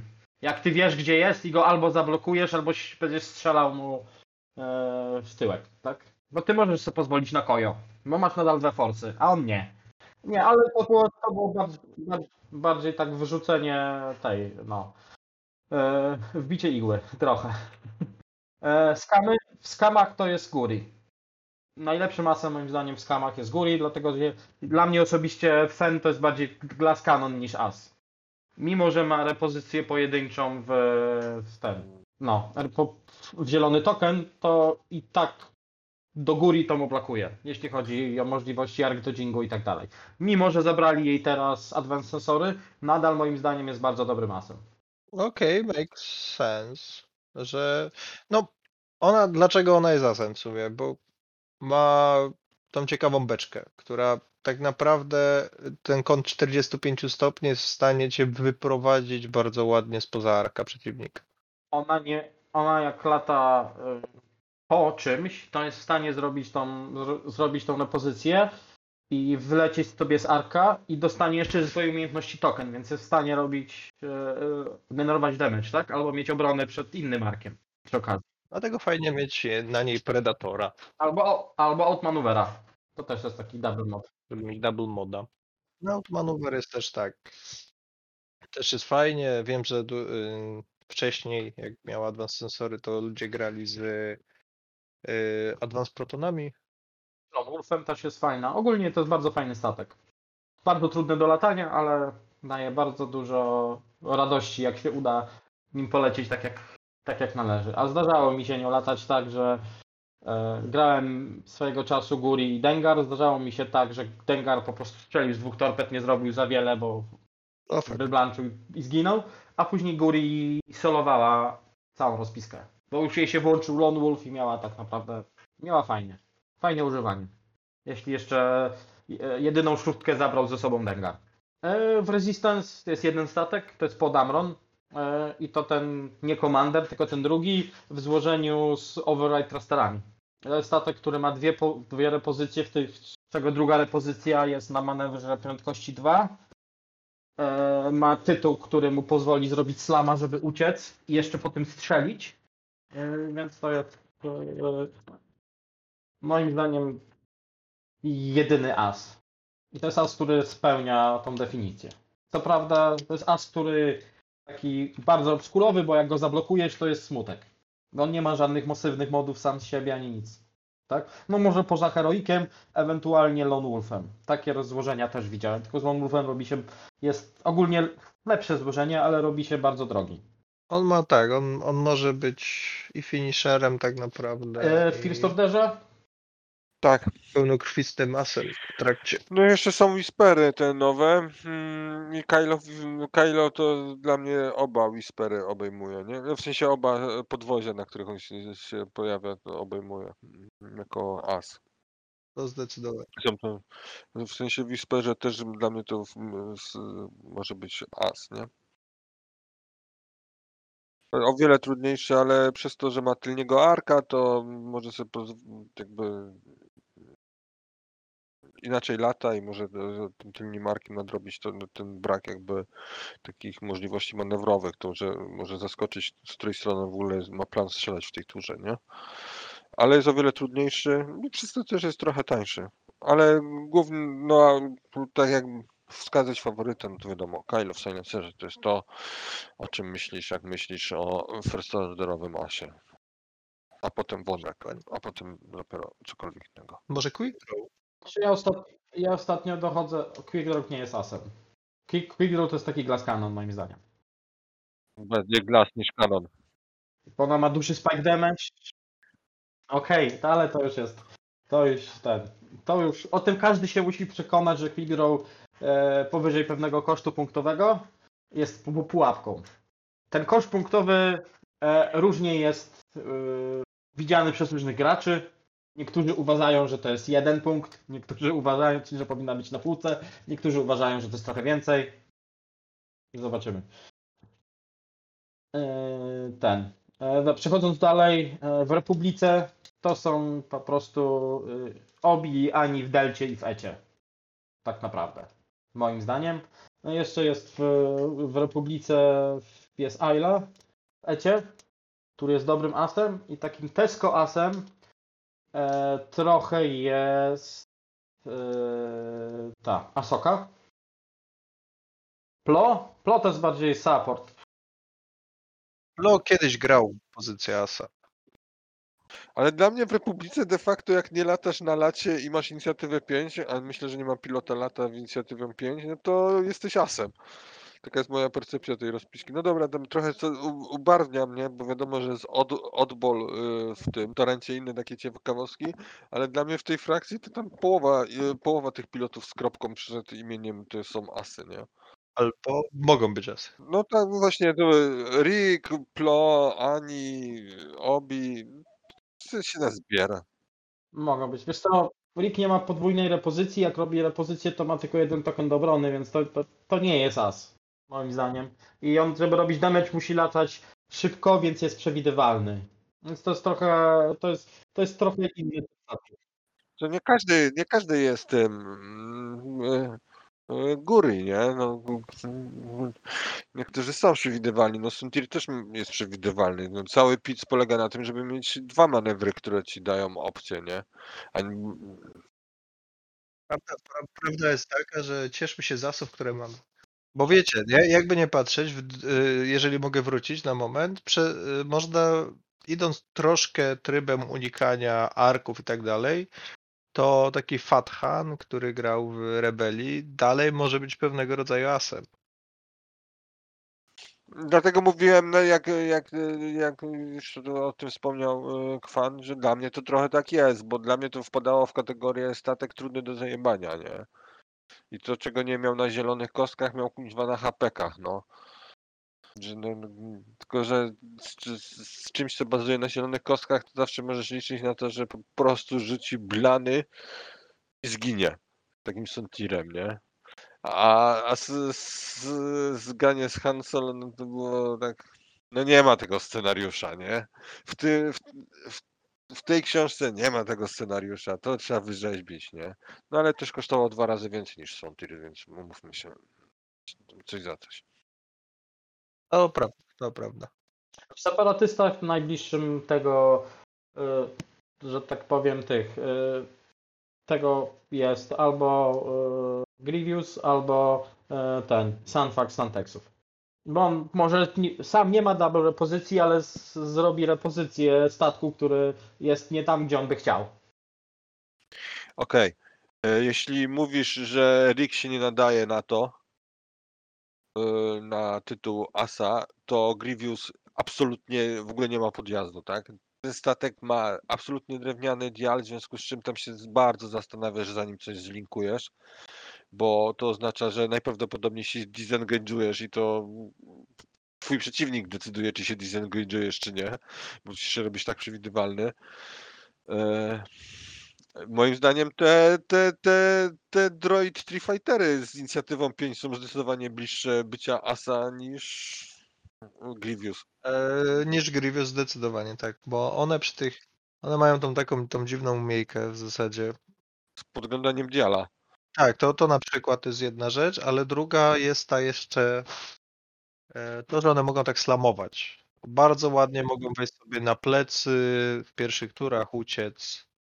Tak, to robi z nich naprawdę fajne flankery, nie? E, A teraz jeszcze Independent Calculations mają, więc tam no, są o wiele bliższe mają jakieś repozycje w tokeny, tam jest ok z tymi akcjami teraz, zwłaszcza jak Independent Calculations są za 0. I za 38 punk- 8 punktów z Independent Calculations również. No i to jest taki najbardziej Tesco jaki jest w grze, bo z AR za 38 punktów z bazy. Nie wiem, jak też latać w Stormie, Tak. no to tam... No, no właśnie mówię, bo, bo moim zdaniem jeśli się składa z Independence, no za 39 z boosterami, no bo to jest taki, taka baza dla mnie. Independent i Intercept boostery. Żeby w razie czego albo sobie, wiesz, Ale tak, no, jest to, to, jest to bliższe o wiele asowi, nie? No i tak, e, tam No. wiadomo, sam fakt, czy jest jeszcze jakiś e, chyba ten, nie, na piątce e, Nantex. jest jeszcze ten, no tak, Ale ja go nie pamiętam nawet imienia. ale nie- Nantexem nie grałem. Czertek ma 4, jest Brewer Kret. O, okej. Ale, to, ale on jest taką miejkę ma bardzo asową. Nie, bardzo swarmową, bo after you perform an attack that hits each friendly ship with calculation on, on its action bar and lock on the defender may perform a red calculate action. No tak, no to taki support kwadratu. Okej, no to, to, to, to były przykłady ze To wszystkich, tyle. nie? To co teraz bierzemy? No te, teraz bierzemy tanki.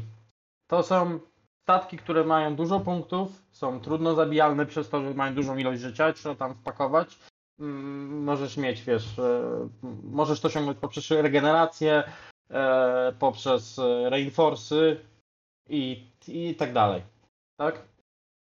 I te statki, moim zdaniem, tank, żeby miał sens, musiałby mieć, musi mieć 3-4 kości ataku. Więc to musi być statek, którego, który trzyma punkty i który musi skupić na sobie, sobie uwagę, bo tank ma sens wtedy, kiedy wbijasz w niego damage i nie bijesz w inne bardziej no, bardziej newralgiczne statki, które chciałbyś, żeby dłu- dłużej przeżyły tak naprawdę, tak? Tak, no to jesteś w rebelii, to jesteś Azitukiem, e, który to osiąga, tak naprawdę. Aktualnie możesz być wingiem. Ja, ja czegoś tu nie rozumiem. Nie, takim, tankiem to jest taki VCX. No właśnie, to dla mnie jest taki archetyp e, tanka w rebelii. W, sensie przy, przykład tanka w rebelii. Ghost po prostu i tyle, nie? Bo czym. e, Wytłumaczcie mi, czemu Azutyk jest tankiem, a Boeing jest workhorsem? To prawda, tu się, tu się bardzo zgodzę. Prędzej Warhorsem jest też Azituk, który jest w stanie. Jesteś w stanie go dopełnić, bo one podobne punkty kosztują. Azituk bardziej przez Reinforce'a po prostu. No, jak weźmiesz tego Reinforce'a, to robi się bardziej za, dużo słabiej zabijalne. To jest taki, okej, to będzie taki mini tank bardziej. Dlatego tutaj dałem. Ale dla mnie to Ghost jest takim, takim tym, co bym pierwszy wymienił na pierwszym miejscu, a na drugim y, Czyli Ghost. Chopera w Ghostie. Dopiero potem, e, a- tak, a dopiero na trzecim szukał czegoś dalej, nie? W, w, bo też, y, no, w Imperium to by było, załóżmy, decki są dla mnie czymś takim. Lambda może trochę, ale ona i tak trafi do supportów support. dokładnie. No Lambda to jest taki bardziej support z plusem. Mm, e, Myślałem, żeby tej Heavy tu umieścić przez chwilę, ale później zobaczyłem, że to nie ma tarcz, więc prawdopodobnie łyknie trzy directy po drodze i skończy się bardzo szybko. To nie trzyma punktów. Ta, ta, ta Heavy jest bardzo. s- Heavy w ogóle nie trzeba punktów.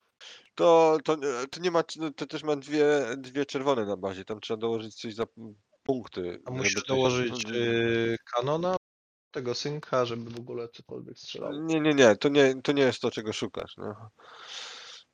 Nie, Tech Heavy może być workhorsem, jak najbardziej. Natomiast nie, nie, nie, nie tankiem. To na tym poziomie.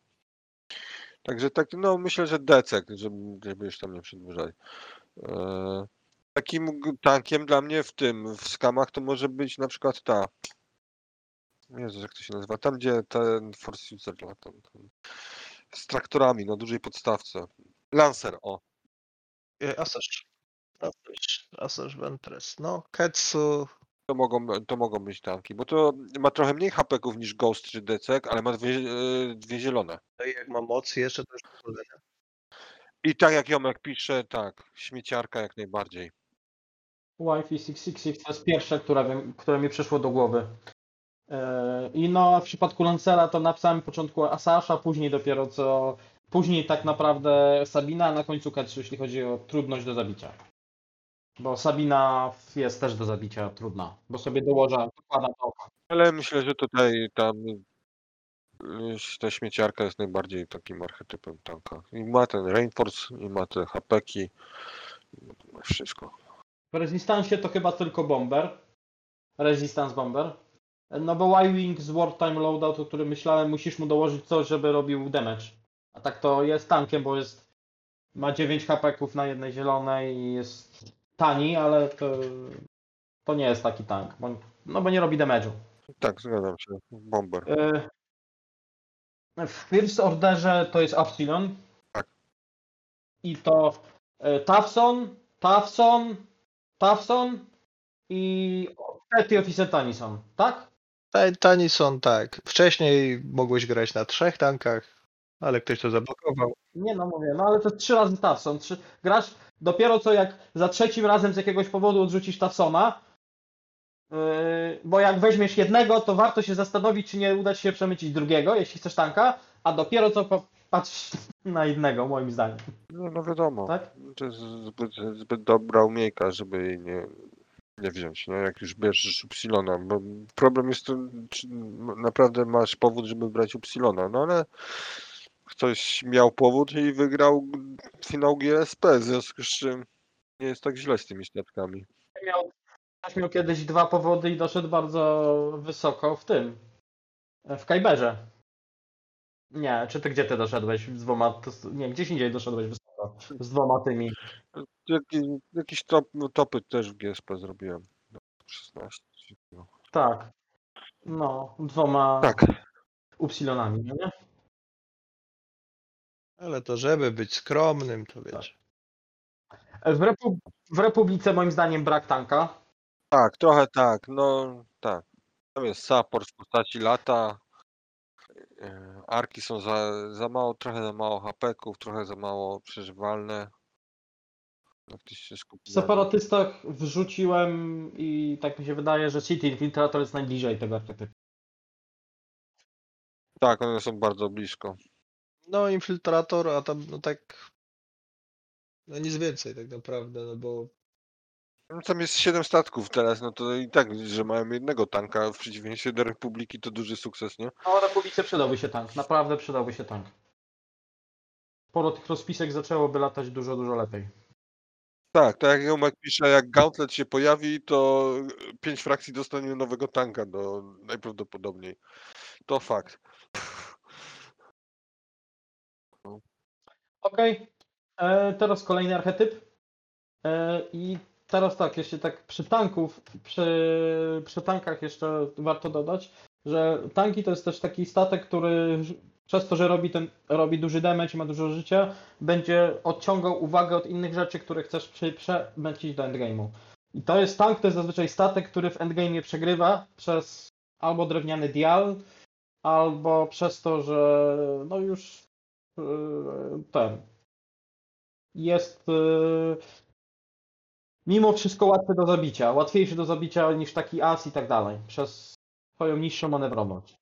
Mówmy się, no spójrzmy na te podstawki, które wymieniliśmy. W większości przypadków to były przynajmniej średnie, to znaczy było może jakieś średnia, ale generalnie większość tych statków jest na dużej i nie ma za bardzo umiejętności do repozycji. Więc duża podstawka w połączeniu z brakiem repozycji sprawia, że to jest taki e, no, siedząca kaczka i to naprawdę nie trzeba być bogiem tej gry, żeby to rozwalić. Pytanie jest, jakim kosztem to zrobisz. To jest dokładnie punkt, jakby punkt wyjścia twojej wy- wypowiedzi, e, Kwan, że no, ten statek ma się spłacić w ten sposób, żeby ułatwić endgame czemuś innemu. To jest jego zadanie. To było bardzo ładnie widać, jak ten typ grał w tym GSP, na przykład tym Tafsonem, to było bardzo ładnie widać, jaki jest plan.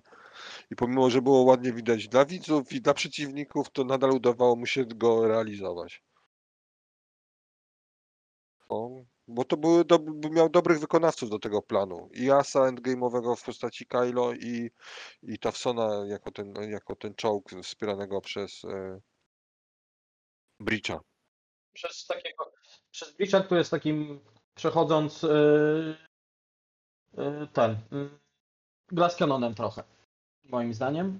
I teraz yy, przechodzimy do kolejnych tych. Glass Cannon jest trochę przeciwieństwem ta- tanka, bo to jest statek, który robi dużo damage'a. E, często więcej od tego tanka, dlatego że ma z auto z siebie e, jakąś, jakąś formę podwójnej modyfikacji, albo przemyca kryty, albo dodatkowe kości i tak dalej. A jest to statek, na którego jak się popatrzy za dużo statków, to wyparowuje. Tak? No okej, czyli mówimy o Fenrale. Tak? Tak, w, w, w, tak, tak, w takim e, e, typowym przykładem idealnym e, tego jest ten RAW. To jest statek, który jak się wpakuje w jedynkę, to po prostu robi przeciąg. Albo jeszcze większy przeciąg, jak ktoś ma 5 punktów i wrzuci mu Advanced Proton Torpedy. E, grałem tak kiedyś. To jest fajne. Akurat miałem 5 punktów, bo grałem dwoma fangami i kananem i to naprawdę robiło fajną robotę. No ale tak, tak, to już tam kwestie techniczne. Natomiast tak, e, F- Fenrau jest absolutnie naj, takim najbardziej typowym przykładem, co rozumiemy przez Glass Cannona. No. Tak, i teraz tak, takie przykłady, mm, moim zdaniem, e, takie statki, które padają w tą e, kategorię, to w Rebelii to jest Wedge z protonami, bo to jest wtedy bardzo duży młotek, który mimo wszystko na koniec dnia jest X-Wingiem, więc prawdopodobnie jak przeciwnik dobrze to zrobi, to zejdzie w turę strzelania. Albo półtorej, najwyżej. Z jego dialem to, to nie jest tak, że jak go zobaczysz w jednej turze, to go nie zobaczysz w drugiej. To go raczej znowu zobaczysz. I, i to będzie ostatnie, co on zobaczy. Tak? Więc on zazwyczaj Wedge robi takie dwa, maksymalnie trzy duże ataki i tyle. To nie jest statek, którego musisz, musisz oczekiwać więcej. W Imperium, i to jest kontrowersja, e, ja wrzuciłem tutaj Vadera.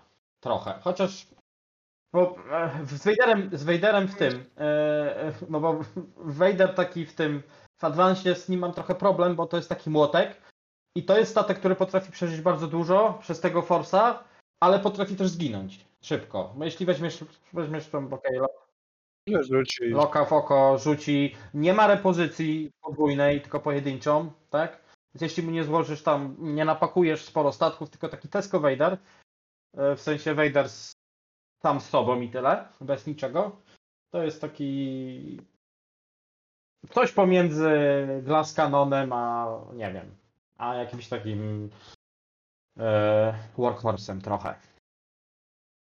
Asem bym go nie nazwał.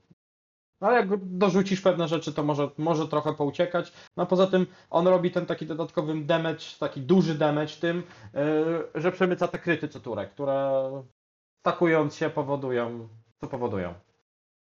Że gra dla niektórych dużych postawek robi się mało śmieszna. Szybko, tak? No tak, to fakt. Na- Na decimatora, jak trafisz w- decimatorem na Wadera, to, to bardzo boli. Jak jeszcze kulnie coś z ręki, a czasami kulnie, bo on tych kości wyrzuca z siebie dużo, to nagle się okazuje, że ty e, kończysz się szybciej niż przewidywałeś, tak? Tak, to, to, to, to fakt. Albo mimo dauntlessów i różnych takich bzdur nie robisz akcji, bo, bo masz cztery stresy i koniec.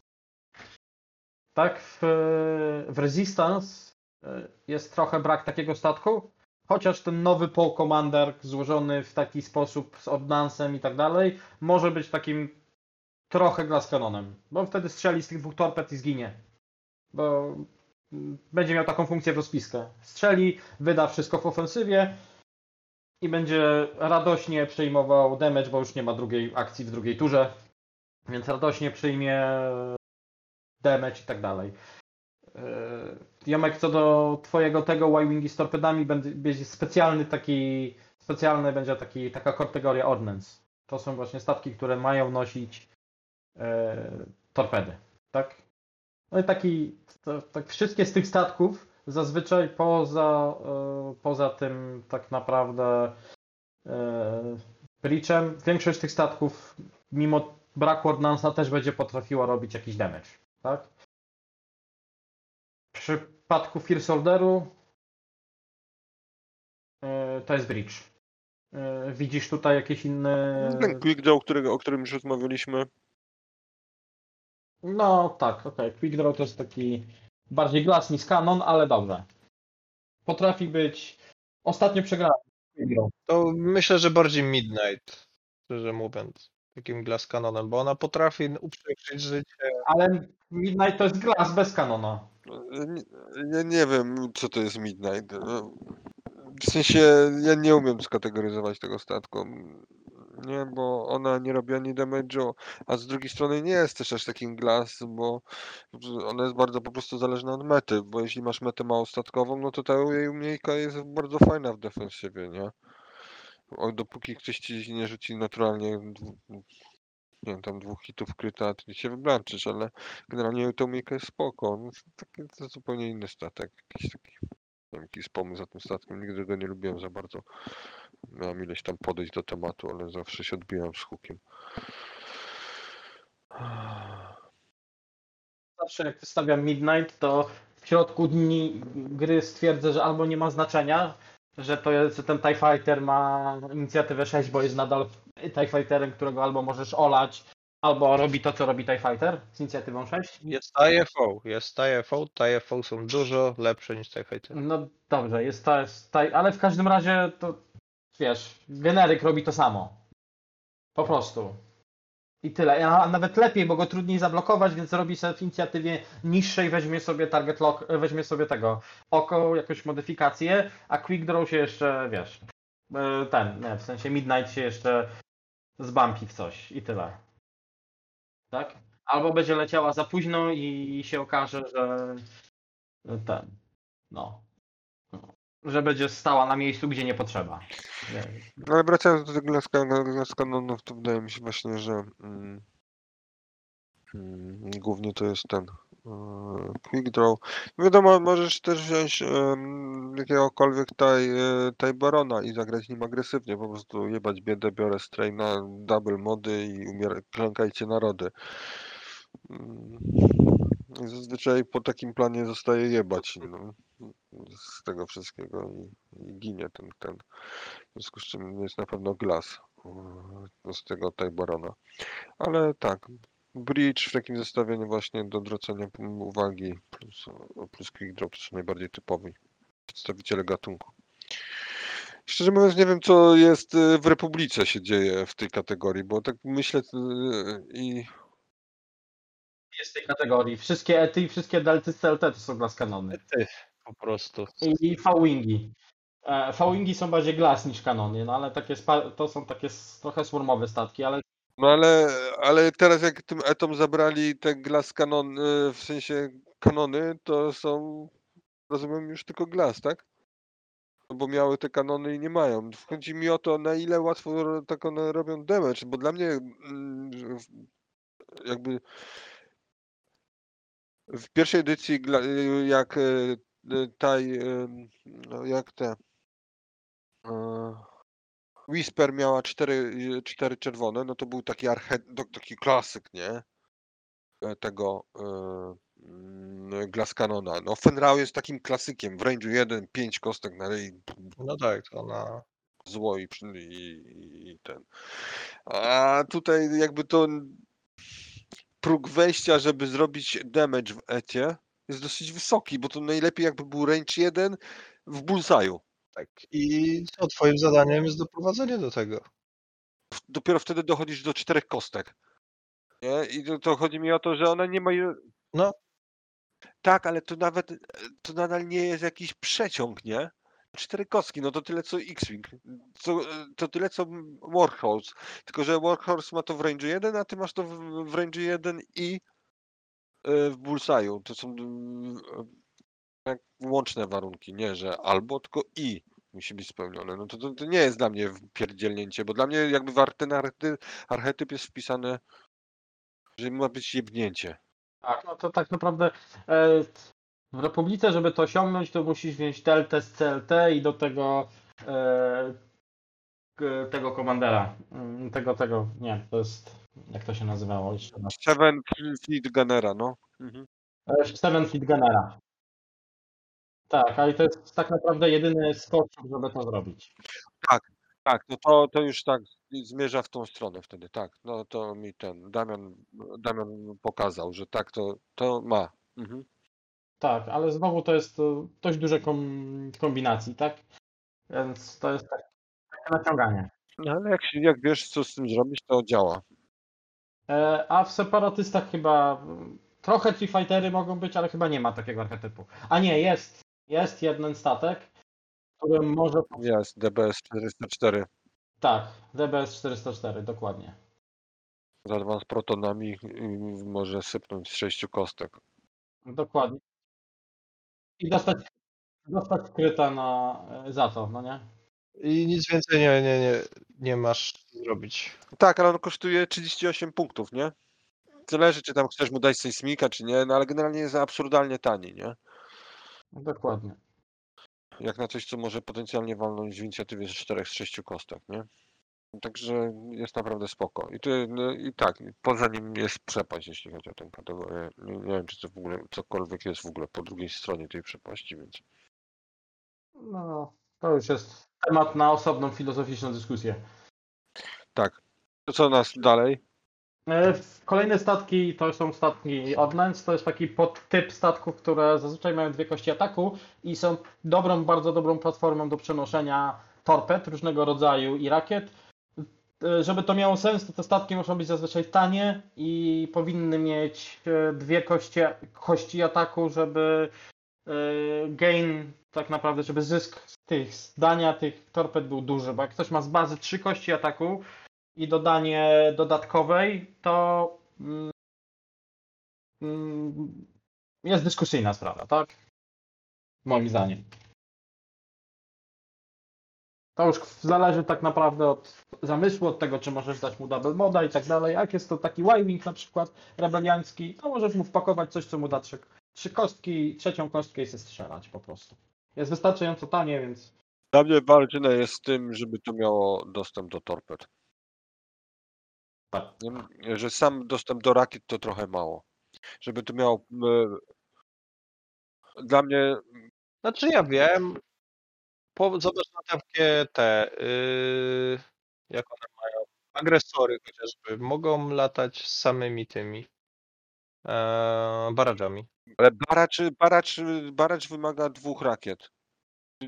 To spełnia, to spełnia ile statków w tej grze? Dwa?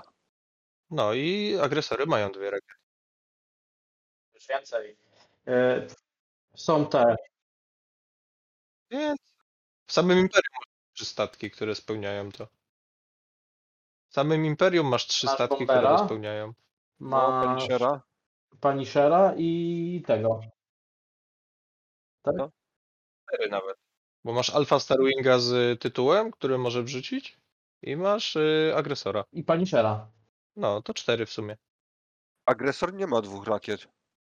Ma. Ma, ma, ma, bo zastępowałem, pamiętam kiedyś była taka rozpiska Wader, Suntir i dwa bombery z y, to można je zastąpić dwoma agresorami z barażami.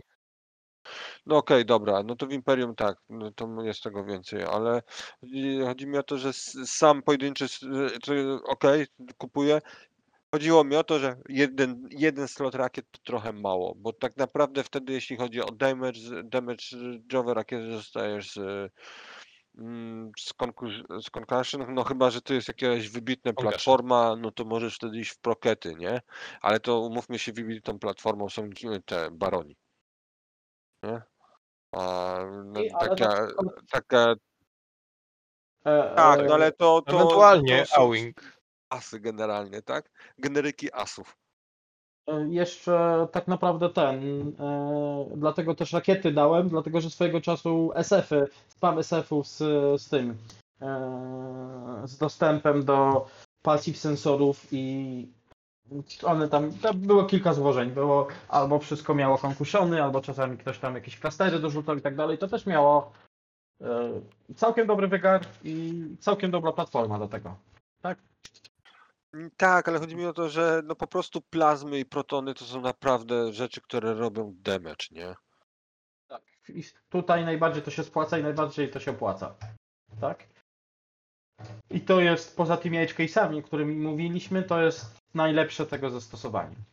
Te, to jest taki no, najbardziej świadczący sygnał, że to jest platforma e, do Ordnance'u, czyli platforma, która jest tania, ma dwie kostki i ma dostęp do torped.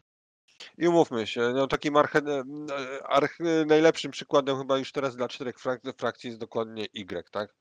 Te, bo gdyby nie dostęp do ordynansów, to to jest e- ewentualnie bomb, aczkolwiek dla bomb to są moim zdaniem trochę triki na nich. E, W sensie, że są fajnym dopełnieniem, ale jakoś nie nie wyobrażam sobie Y latających wyłącznie z bombami. E, No to jednak wydaje mi się, że mm, Y to jest najlepszy przykład tego, że e, co to znaczy Ordnance Ship i chyba teraz są w czterech frakcjach.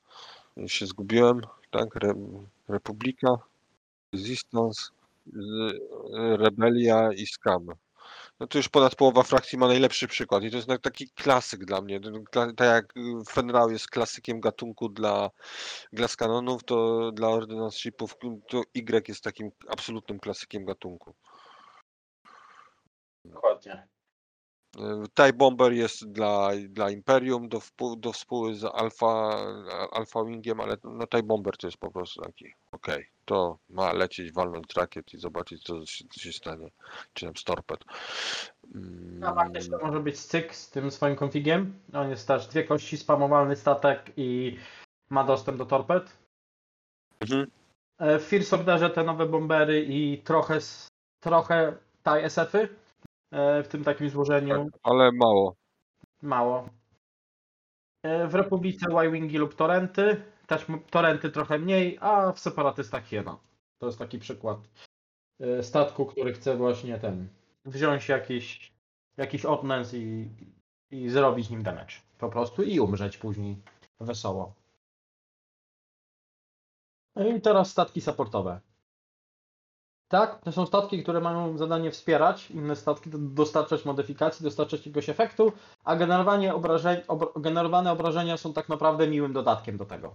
Jak, jak generuje te obrażenia, to dobrze, nawet lepiej, ale niekoniecznie musi. Tak? I teraz yy, no.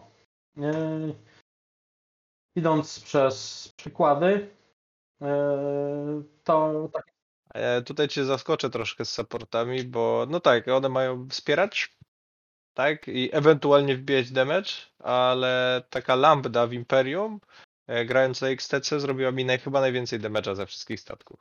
Bo już wszyscy byli wyczyszczeni z tokenów, a nikt się nie spodziewa, dzień dobry, lambda cała na biało z okiem ver, wie- ver 1 z czterech kostek. Żaden No. nie przeżył. To jest specyfika Rospy, ale tak, no Lambda, bo Lambda y, jako jeden z niewielu pewnie, chociaż zobaczymy, no ma trzy, trzy, trzy czerwone do przodu, nie? przykładem są jeszcze. Jest trochę tych statków, wbrew pozorom, które mają trochę czerwony bieg do przodu. Ale teraz przejdźmy może przez przykłady. No to w przypadku rebelii to jest Havok 290 i tam są akurat jeszcze piloci, którzy mają takie umiejki. Yy, najbardziej takim dobrym przykładem jest Kyle Katar, który daje ci modyfikację, albo yy, Janors, która daje ci czerwoną kość. E, Jest to shuttle, który ma koordynację i z tych shuttli Pit, jeśli dobrze to czytam, e, chyba ten najtańszy to jest jedyny, który się pojawił w, w jakichkolwiek e, sensownych turniejowych rozpiskach 2.0. No bo cała reszta jest moim zdaniem za droga. Poza AP5 czasami jeszcze widziałem Zeba, ale to mm, Zeba nad na- treścią trochę moim zdaniem, tak? Ezra była grana, ale Ezra jest trochę za drogi. Na koniec dnia to jest i tak statek z pięcią, pięcioma z- życia i dwoma e, czerwonymi kośćmi. I Fenrau jest w ogóle za drogi. No, Fed, Fed miał swój epizod w, no, w 1.0. W 1-0 i będzie cierpiał jeszcze długo z tego powodu. Jest na, centur, na cenzurowanych. No i takim kolejnym statkiem, który w rebelii, który robi bardzo dużo damage'u i przy okazji jest bardzo świe- świetnym statkiem supportowym, to jest Ewing. I to jest moim zdaniem chyba najlepszy statek, statek supportowy w, w rebelii jako takiej. Się życia dwie kości obrony. No kurde, to, to jest to jest mocniejsze niż e, ten, o, niż nie jeden statek, który miałby być asem. No ale ma drewniany dial dla ró- równowagi, nie? Tak, ale masz te obroty w miejscu. No tak, tak. Może zaparkować się i stać. Nie, No ja nie mówię, że ten, no, no okej, ale jakby... No dlatego jest też supportem, bo łatwo go oblatać w miarę. Tak naprawdę, tak? Havuk już jest trochę gorszy do latania. No, jak do Havuka dołożysz e, Moldy Crow i coś jeszcze i dwie modyfikacje, to to się robi taki całkiem mocny statek, który i robi damage z przodu, e, bo wozi ze sobą ok, oka i bierze target locka i nie jest taki prosty do zabicia, wbrew pozorom. Ale już wtedy kosztuje swoje punkty. No to przechodząc dalej, no już yy, trochę nam zeszło, yy, to w Imperium mamy Lambdę i TIE Reapera. Yy, takie dwa najlepsze przykłady moim zdaniem. No nic więcej tam tak naprawdę nie ma po prostu, ale no co, wozidło dla palpy, koordynacja i tyle co potrzebuje. Nic więcej. E, W skamach mamy Hawuka e, i takiego statku czysto supportowego drugiego to chyba tam nie ma, moim zdaniem. Nie widzę przynajmniej. No czysto supportowego nie ma. Może kiedyś mógłby być ten, jak on miał, nie, nie Palop, tylko Forlom, bo tam też, ale on był takim toolkitem jednoosobowym. I zapomniałem o, o Escape Craftie. To jest taki typowy supportowy statek też. Tak, tak, zdecydowanie. Escape Trzeba podzięk- podziękować Molfarowi, że nam przypomniał. E, W Resistance ja widzę tutaj jeden statek, w zasadzie jednego pilota. To jest Rose z C3PO. Tak naprawdę. Ale czy tylko on, na przykład, y, w czym lata Kowa, jak się ta, czy t- ten trak Kowa w transporterce, że też. Tylko to już jest, to już są większe punkty, to nie jest statek taki. no, Kowa. że nie trzeba brać Kowy, bo Kowa jest, ma być damage dealerem, ale jest taki koleżka jak Pamchi, bodajże nie, y, Nodin, który może koordynować, albo być koordynowany jak ma, str- ma stresy i Korsele na niego się rzuca i w zasadzie jest szczęśliwy. Tak, ale to już, jest- no to już jest 40 kilka punktów, to jest trochę dużo na, jak na support, który generuje dwie czerwone kości, no nie? Tylko. No okej. Ale nie mówimy o opłacalności, tylko o tych, bo tam punkty się zmieniają, nie? No okej, no, no na tej por, na ten, na ten moment y, y, widzialnym jest Rose C3PO. Rzeczywiście Resistance Transport, jak punkty się zmienią, e, też będzie tak naprawdę dobrym, e, dobrą platformą supportową. No teraz e, przechodząc do First Orderu, Traju. To wiadomo, no to jest małe shuttle, nie? Są, mają tą rolę, bo mają i koordynację, i jama, i e, dwa, i- właściwie trzej. Wszyscy imienni piloci mają jakieś umiejki, które wzmacniają innych. Różne te są umiejki, ale to są wszystkie umiejki, które wzmacniają innych. W związku z czym tam jakby designerzy nie zostawili wątpliwości. To jest support. To było dużymi literami napisane neonem i który jeszcze działał i błyszczał na wszystkich kolorach tęczy. E, Bo Upsilona trudno tego tak, tak traktować, pomimo że ma, mm, jest- tam jakiś tam pilot, który może koordynować w range 3 zamiast 2 i tak dalej, natomiast no jakby jest cztery czerwone i koszt punktowy narzucają jakby inny sposób myślenia o tym statku niż support. On ma wjechać i tylko nawet kosztem akcji i rzucać tymi czerwonymi. Więc tak, to by były te szatle nowe, małe. Jeszcze w sensie średnie. No plus jeszcze jest e, tak naprawdę holo po takim taką nie, No nie, właśnie nie wiedziałem, czy my mówimy o takich e, statkach tutaj, bo tak to jeszcze e, z genialnym supportem tu już jest ta wspomniana przy okazji e, rozpiski na samym początku nagrania Asoka, tak? W rebelii. W Resistance w takim razie pominęliśmy Poe wersja Commander, który jest moim zdaniem mega spoko, bo to jest też albo statek z inicjatywą 6, który raz na dwie tury może zrobić dwie akcje dla siebie, albo komuś coś pomóc, nie? E, Także jeśli mówimy o takich statkach, to absolutnie Holo jest wyśmienite jako taki, taki s- wspierający statek, bo y, robi, podejmujesz decyzję na początku engagementu, no to jest zawsze spoko, nie?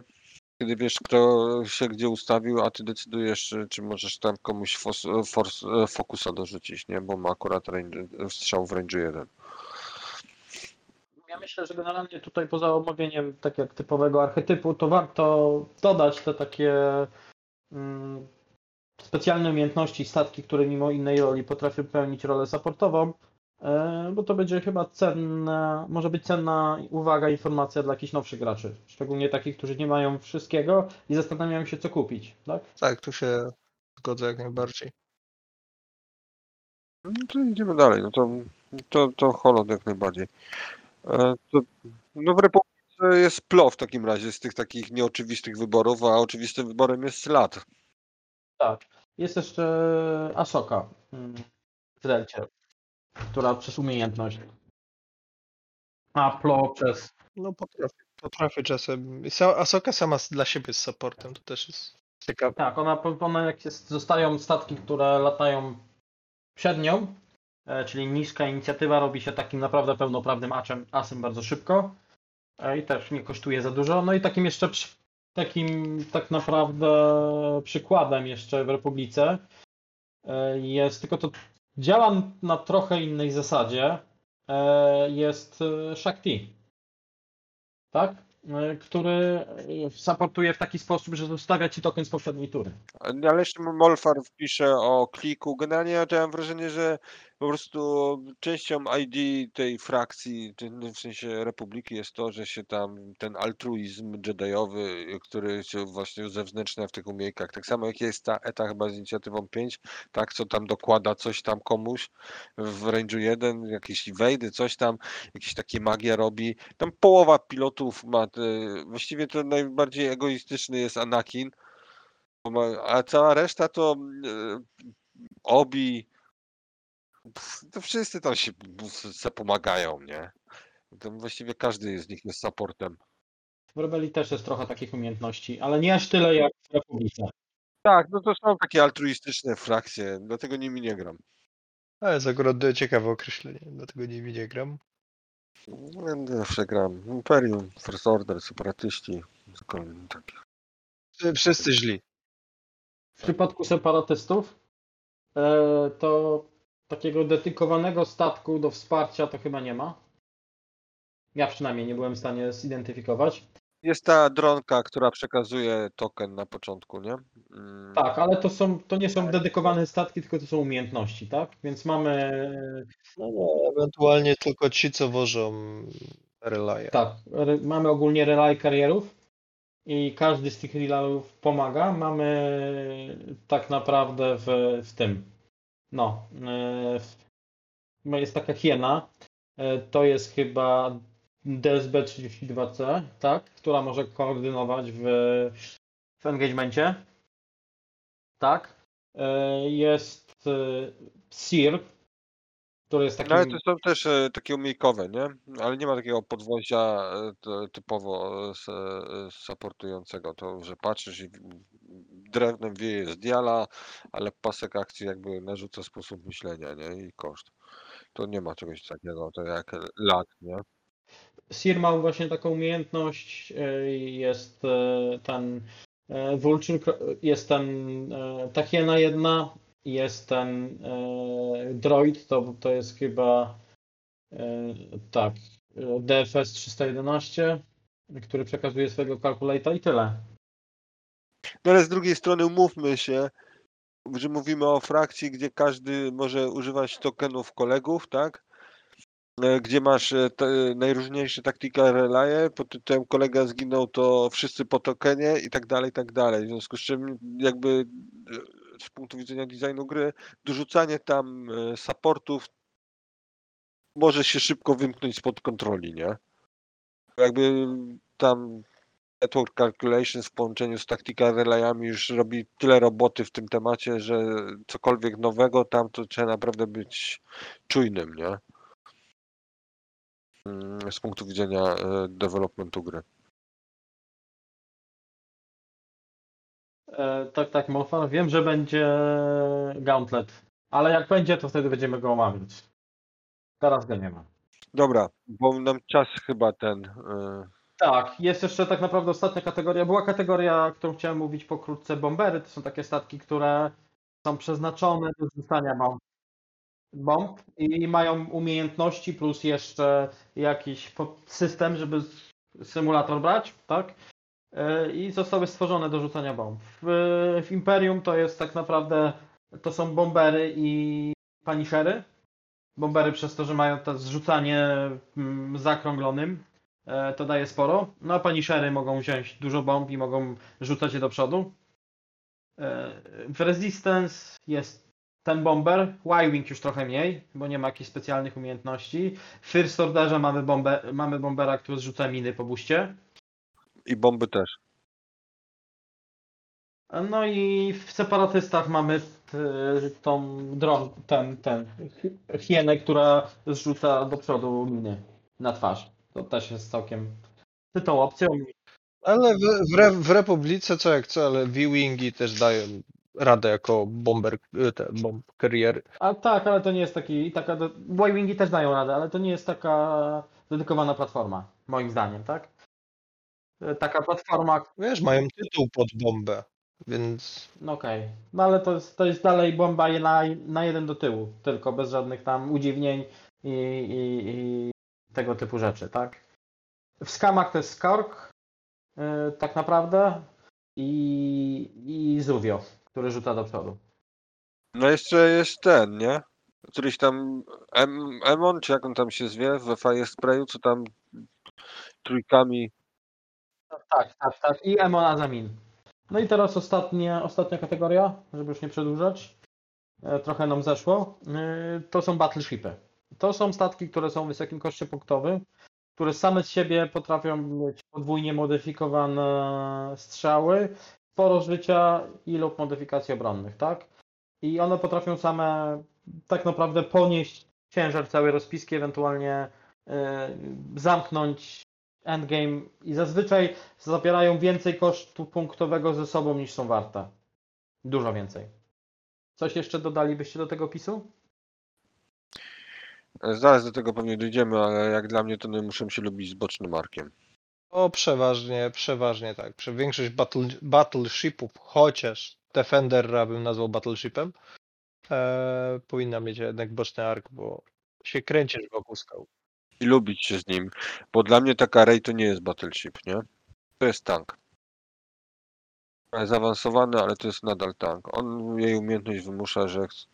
A przez a te battleshipy to dla mnie się kojarzą z tym kajtowaniem do, do oporu, nie? E, Więc l- takim. Wiadomo, że są wyjątki, tak jak Defender, bo podejrzewam, że Bobę też można wrzucić do takiej kategorii takiego battleshipa, tak? Więc są oczywiście wyjątki, ale te najbardziej klasyczne, czyli właśnie nie wiem, tam Han czy Dash, to są Ogólnie to powinny być statki, które potrafią strzelać wychodząc z engagementu. Po prostu. E, W przypadku Ray e, to zależy jak ją złożysz, e, bo to jest statek, który mimo wszystko jest sokołem, więc pokazał ten, no, jak mu tam, pokazał Oli swojego czasu, że Ray nie musi koniecznie latać z arkiem do przodu. I on tak latał, że latał z arkiem do boku i czasami strzelał z przodu. Ray mająca ark z boku to jest dalej e, sokół e, z trzema e, czerwonymi kościami, który ma czerwonego busta co prawda, ale ma ten, ma ten swój, swój tytuł, który jej bardzo pomaga i ma dwa forcy z bazy. Tak? Więc to jest dalej moim zdaniem Battleship, który jest w stanie zrobić, tylko wymaga innego, innego podejścia do tego statku. Nawet się nie spaca wtedy. To po prostu taka jest moja opinia. Ja grałem z- akurat z Olim i z tym, z tym, z tą Rey, że to nie działa. Jeśli to, to ustawiasz do boku, to, to, to jest jakiś tam kompromis względem matchupu i tak dalej. Wiadomo, że lepiej tak niż w ogóle, ale generalnie no ten statek jest, e, akurat ten pilot jest stworzony do tego, żeby napierdzielać z, z front arku. Bo wtedy też y, ma łat- lepszy defense, to działa w obie strony, nie? A ten, ten sam efekt, czyli strzelanie z forsem yy, i z akcją z trzech, z trzech czerwonych, możesz osiągnąć za mniej niż 80, 90 punktów czy 100. I Zależy ile, jak ten rej masz złożoną, nie? To, to na koniec dnia, no to, to jak podzielisz te, te, te punkty przez tę ilość czerwonych kostek, to tu jest, to mega fatalnie ten deal wychodzi, nie? Tak jest moja opinia.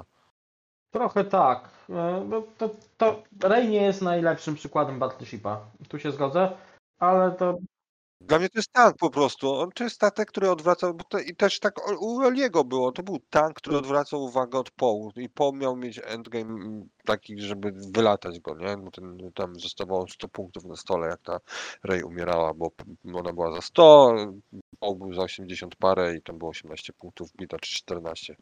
On chyba grał w ogóle tak klimatycznie na 186 punktów, bo że, tak jak oni tam są, ten składron. I, i, I to był, to był tank, który, bo e, e, jakby drastyczna różnica dla mnie w rozróżnieniu między tankiem a battleshipem jest taka, że battleshipa chcesz mieć w endgame'ie, a tank jest stworzony po to, żeby komuś innemu ułatwić endgame. okej, no, to, no to tu się zgodzę.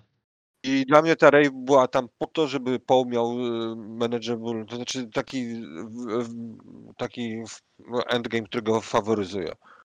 A w rozpisce, jak masz w rozpisce Hana, to obojętnie co do niej, czy Dasha, obojętnie co do niej włożysz, to tak jak już wcześniej rozmawialiśmy, dlatego chciałem tą rozmowę przy okazji tej rozpy, co mieliśmy na samym początku już tak jakby wpleść, że no generalnie to, no, tego Battleshipa to z pocałowaniem ręki bierzesz do endgame'u, nie? Te, te supporty ci tam poginą, byle one by się coś tam spłaciły, ale mm, jakoś, ale no to bierzesz tego Battleshipa, bo on tam po prostu ma potencjał, żeby robić dziury w przeciwniku, nie? Zwłaszcza jak będzie przez moment, przez turę albo dwie latał jako drugi, nie? Dokładnie. E, No, Po prostu wytrzymuje bardzo dużo, no i, i to jest core tego. I przy okazji robi damage i jest w stanie tak naprawdę e, jest w stanie tak naprawdę samemu pociągnąć grę. Nawet od początku do końca zdarzało mi się tak. Znaczy dla mnie w ogóle nie ma sensu przechodzenia jakby przez em, frakcje, jeśli chodzi o battleshipy, bo bardzo mało, mało frakcji ma takie battleshipy jak dla mnie. Znaczy nie może bardzo mało, ale są cztery tak naprawdę statki, y, z tego, z czego jeden jest dwufrakcyjny. Tak? Czyli mamy y, w rebelii y, Sokoły, Han Solo i Lando. Może być Lando już jest gorszym battleshipem od Hana Solo. Leia tak samo, ale też Sokół. Y, Mamy Dasha w YT 2400 i tyle. Imperium mamy Raka, y, który jest takim battleshipem, e, przez to, że ma dużo życia No tak. i wysoką inicjatywę, tak? Bo Oikun to jest taki bardziej. Ale, ale to, to, to nie ma znaczenia, czy ma wysoką inicjatywę, czy nie. Nie ma repozycji. Bo ta cała reszta battleshipów y, ma dostęp do boosta, nie? Obojętnie, czy nie jest, nie, jakim on jest kosztem, ale Tam beczka. albo beczki, e, tak, w przypadku Dasha. Natomiast y, ten oczywiście można wziąć tam tego mofa jakiegoś, zawsze zapominam tych imperialnych imion, Jeriot podajesz. który tam w systemie dwa razy na grę, y, y, dwa, co drugą turę gry daje tego y, boosta. No ale to jest w systemie, to jest co dwie tury, to jest załogant. To, to jest zupełnie inna rzecz niż in- boost po prostu w inicjatywie 6, tak jak jest to na Hanie, nie? E, Więc dla mnie to ja już bym te, poszedł tropem chudego i bardziej poszedł w stronę te Defendery w Imperium, nie? Zwłaszcza Defenderem, Defender Vader. To jest coś, coś Wiesz co, tylko z Defenderem mam taki problem, bo to jest Battleship, dopóki nie dostanie blok, bloka, No tak, zdecydowanie Defender. Bo wtedy robi się gra z kanonem. Kończy się bardzo szybko. I Vader, i wszystkie wszystkie inne, tak? A w przypa- w przypadku klasycznego Battleshipa te dwa bloki pod rząd powodują, że jeszcze jesteś w stanie wyjść z tego, powiedzmy, poobijany mocno, ale mimo wszystko przy odrobinie szczęścia jesteś w stanie ten, później wyciągnąć tą grę, tak? A w przypadku właśnie Vadera i Defenderów to jest bardzo szybko. Trochę. No, może nie w końcu dużo życia i trzy zielone kości, ale giniesz ten. No i dlatego tak kierując się tym trochę włożyłem raka jako w Decimatorze, ale też tylko, że Son jest taki ma aż tyle tego życia i ma Reinforce'a, że się da. I takimi battleshipami są jeszcze pary spraye moim zdaniem. Mimo średniej podstawki masz dwie zielone kości, e, masz ark z przodu i z tyłu, czyli potrafisz strzelać e, wchodząc i wychodząc z engage'a.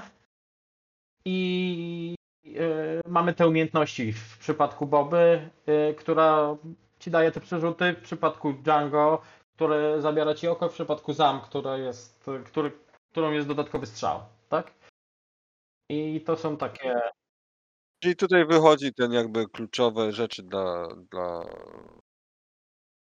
battleshipów, czyli że nie giną na strzał albo dwa, czyli mają dużo hapeków, mają repozycje, mają wysokie inicjatywy i mają jakieś umiejętności, które robią różnicę. No są po prostu one man army najzwyklej w świecie. Tu, już sobie nie ma tak, nie możesz pozwolić na to, że umiejętność statku nie ma znaczenia przez większość czasu, tak jak ma to dla niektórych asów jest prawdziwe, nie? Bo umówmy się, Kylo mm, przy poprzednim nagraniu się zachwycałem, że ktoś znalazł, wygrał grę przez jego umiejkę, ale tu właśnie się zachwycałem, bo to jest bardzo rzadko się zdarza, nie? I znajdzie się więcej takich asów, które po prostu grają na bazie inicjatywy, nie? E, że spoko inicjatywa, spoko dial i to już wystarcza, żeby, żeby tym, to traktować jako asa. Natomiast w przypadku battleshipów ta umiejka ma, to już tyle punktów kosztują te statki, bo to są właśnie koszty 100+, plus, że tą, ta umiejka to tam nie może być blank, nie? Dokładnie. No tak, I, tak. to, I posiadanie Force'a to jest trochę za mało. Po prostu. Dlatego e, tutaj Leję nie. Osobiście chyba nie, wyrzuci, nie wrzuciłbym Lei. Tak, a właśnie, bo, y, bo Leja to zazwyczaj jak ludzie ją składają, to ograniczają się do Leja. Koniec, nie? W sensie zero upów, a jednak tam y, przy battleshipach to te upy też często robią różnicę, nie? Obojętnie jakie to są, czy to jest głupi engine upgrade, w sensie nie głupi, ale engine upgrade, czy cokolwiek, tak? Ale trickshoty, no ale tam, tam, tam zazwyczaj jest parę kart, nie? Tak, tak. I w przypadku Lei mm, to czasami może rzucić tytuł, ale to, to, rzeczywiście nie jest statek, tak? E, No i to są zazwyczaj poszczególni piloci, którzy mają jakieś konkretne umiejętności, tak? Dlatego w YT 2000, YT 2400 to jest tylko, tylko dash. E, I tutaj mu tą przeżywalność, mimo braku repozycji, daje to, że on ma otwarty, otwarty stół. No nie no, ma re- tą beczkę, umówmy się. Tak, tak, ale mówię, mimo braku boosta, to jest otwarty stół, no nie? Że lata po wszystkich yy, skałach i go średnio interesuje, kto tam jakie skały po, yy, postawił. Yy, Kiedyś jeszcze było tak, że przeszkadzały mu gas, glass, cloudy, yy, cloudy trochę, a teraz to już są w ogóle yy, pożądane, tak? Trochę przeszkadzają mu tylko te e, no, normalne asteroidy, no bo wtedy trzeba się czasami z niej wybeczkować, żeby móc strzelić. Ale też nie zawsze chcesz strzelić, bo czasami jesteś w dobrej pozycji, gdzie ci nic nie widzi, żeby wziąć target locka po to, żeby strzelić sobie z podwójną modyfikacją kolejną, tu, kolejną turę. No, Da- Dash to jest taki idealny właśnie battleship, bo jednak on ma wszystko po prostu. No i robi konkretny damage. No i tak i robi konkretny damage. Z czym Han potrafi mieć czasami problem, szczególnie z wysoko agilitowymi statkami. Potrafi mieć. Brakuje tej kości czasami. E, A lądujesz w koście punktowym nawet większym niż Dashu. I to by było na tyle, jeśli chodzi o sztukę latania e, i o te archetypy. Mam nadzieję, że przejście przez te archetypy i wymienienie tych statków pozwoli Wam, e, e, zainspiruje Was do złożenia innych rozpisek, albo też pozwoli Wam na odpowiedzenie e, jakiegoś pytania typu, nie wiem, wrzuciłem jeden statek i co dalej, tak? Mam nadzieję, że przejrzenie tej listy pozwoli Wam wybra na wybranie filera, na, na tam wybranie, dorzucenie statku, który będzie miał konkretną funkcję w rozpisce i przez to pozwoli Wam e, latać w bardziej ciekawy sposób i da Wam większe możliwości na stopę. Znaczy ja mam tylko taką jedną myśl kończącą, że nasi słuchacze pewnie mm, zauważyli, że mieliśmy problem w wielu przypadkach ze sklasyfikowaniem statków i jakby te kategorie e, mają jakby uprościć sposób myślenia, bo w tej grze jest e, pewnie jakieś, nie zgaduję, teraz strzelam, nie wiem, z 80 statków, każdy ma jeszcze po e, kilku pilotów, w związku z czym jest dużo do ogarnięcia i takie kategorie pozwalają łatwiej sobie tak ogarnąć, to, to, takie, tak to działa w psychologii. Natomiast mm,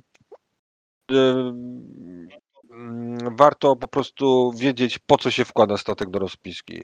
I jakby ktoś miał coś z tego przydługiego mon- y, y, podcastu wyciągnąć, to jakby sposób myślenia o statkach, że statki mają jakąś rolę i jedne są bardziej damage'owe, drugie są, mogą mieć różne źródła tego damage'u, bo albo mają naturalnie czy czerwone, albo plazmy, albo cokolwiek, inne są wspierające i tak dalej. I żeby jakby my w ten, że o statkach należy myśleć przez, często przez pryzmat ich roli w rozpisce. Mm. To jest jakby najważniejsze, co jest do wyniesienia z tego e, podcastu. Ale też, tak jak rozmawialiśmy, nie wszystkie statki da, da się e, sklasyfikować, ale Tak, zgadza się. No to jakby się dało tak sklasyfikować, to ta gra by była pewnie nudna najzwyczajniej w świecie. Tak, to, to, to prawda. Choć e, to właśnie też nam pokazuje, że jeden statek, mimo tego, co wymieniliśmy, mimo naszych próby klasyfikacji, może spełniać kilka ról. Może być zarówno damage dealerem i może być i supportem. Tak naprawdę, w zależności od złożenia i istotne jest tak naprawdę to, żeby ten balans między tym, w którą stronę pójść, jest na tyle cienki, że jeśli przesadzimy w jedną albo w drugą stronę, powodujemy, że stworzymy sobie rozpiskę, która będzie miała za dużo elementów supportujących, za mało damage dealer, takich elementów, które robią ten damage, albo będziemy mieli rozpiskę, która ok, generuje bardzo dużo kości, ale y, te kości zazwyczaj strzelają w bardzo przewidywalnym kierunku i nie mają modyfikacji zbyt wiele, tak? To też może nie powodować y, końcowego efektu. Mam nadzieję, że to Wam trochę pozwoli na y, wrzucenie czegoś innego do Waszych rozpisek po to, żeby y, osiągnąć ten jeden dodatkowy efekt, który, którego Wam w tym momencie brakowało. A który czasami potrafi z rozpiski średniej zrobić rozpiskę na poziomie bardzo wysokim. E, Jeśli nam się uda wyeliminować jedną kluczową słabość. No to chyba tyle od nas na dzisiaj i w tym tygodniu. Y, I I have spoken. This is. The way. This is the way.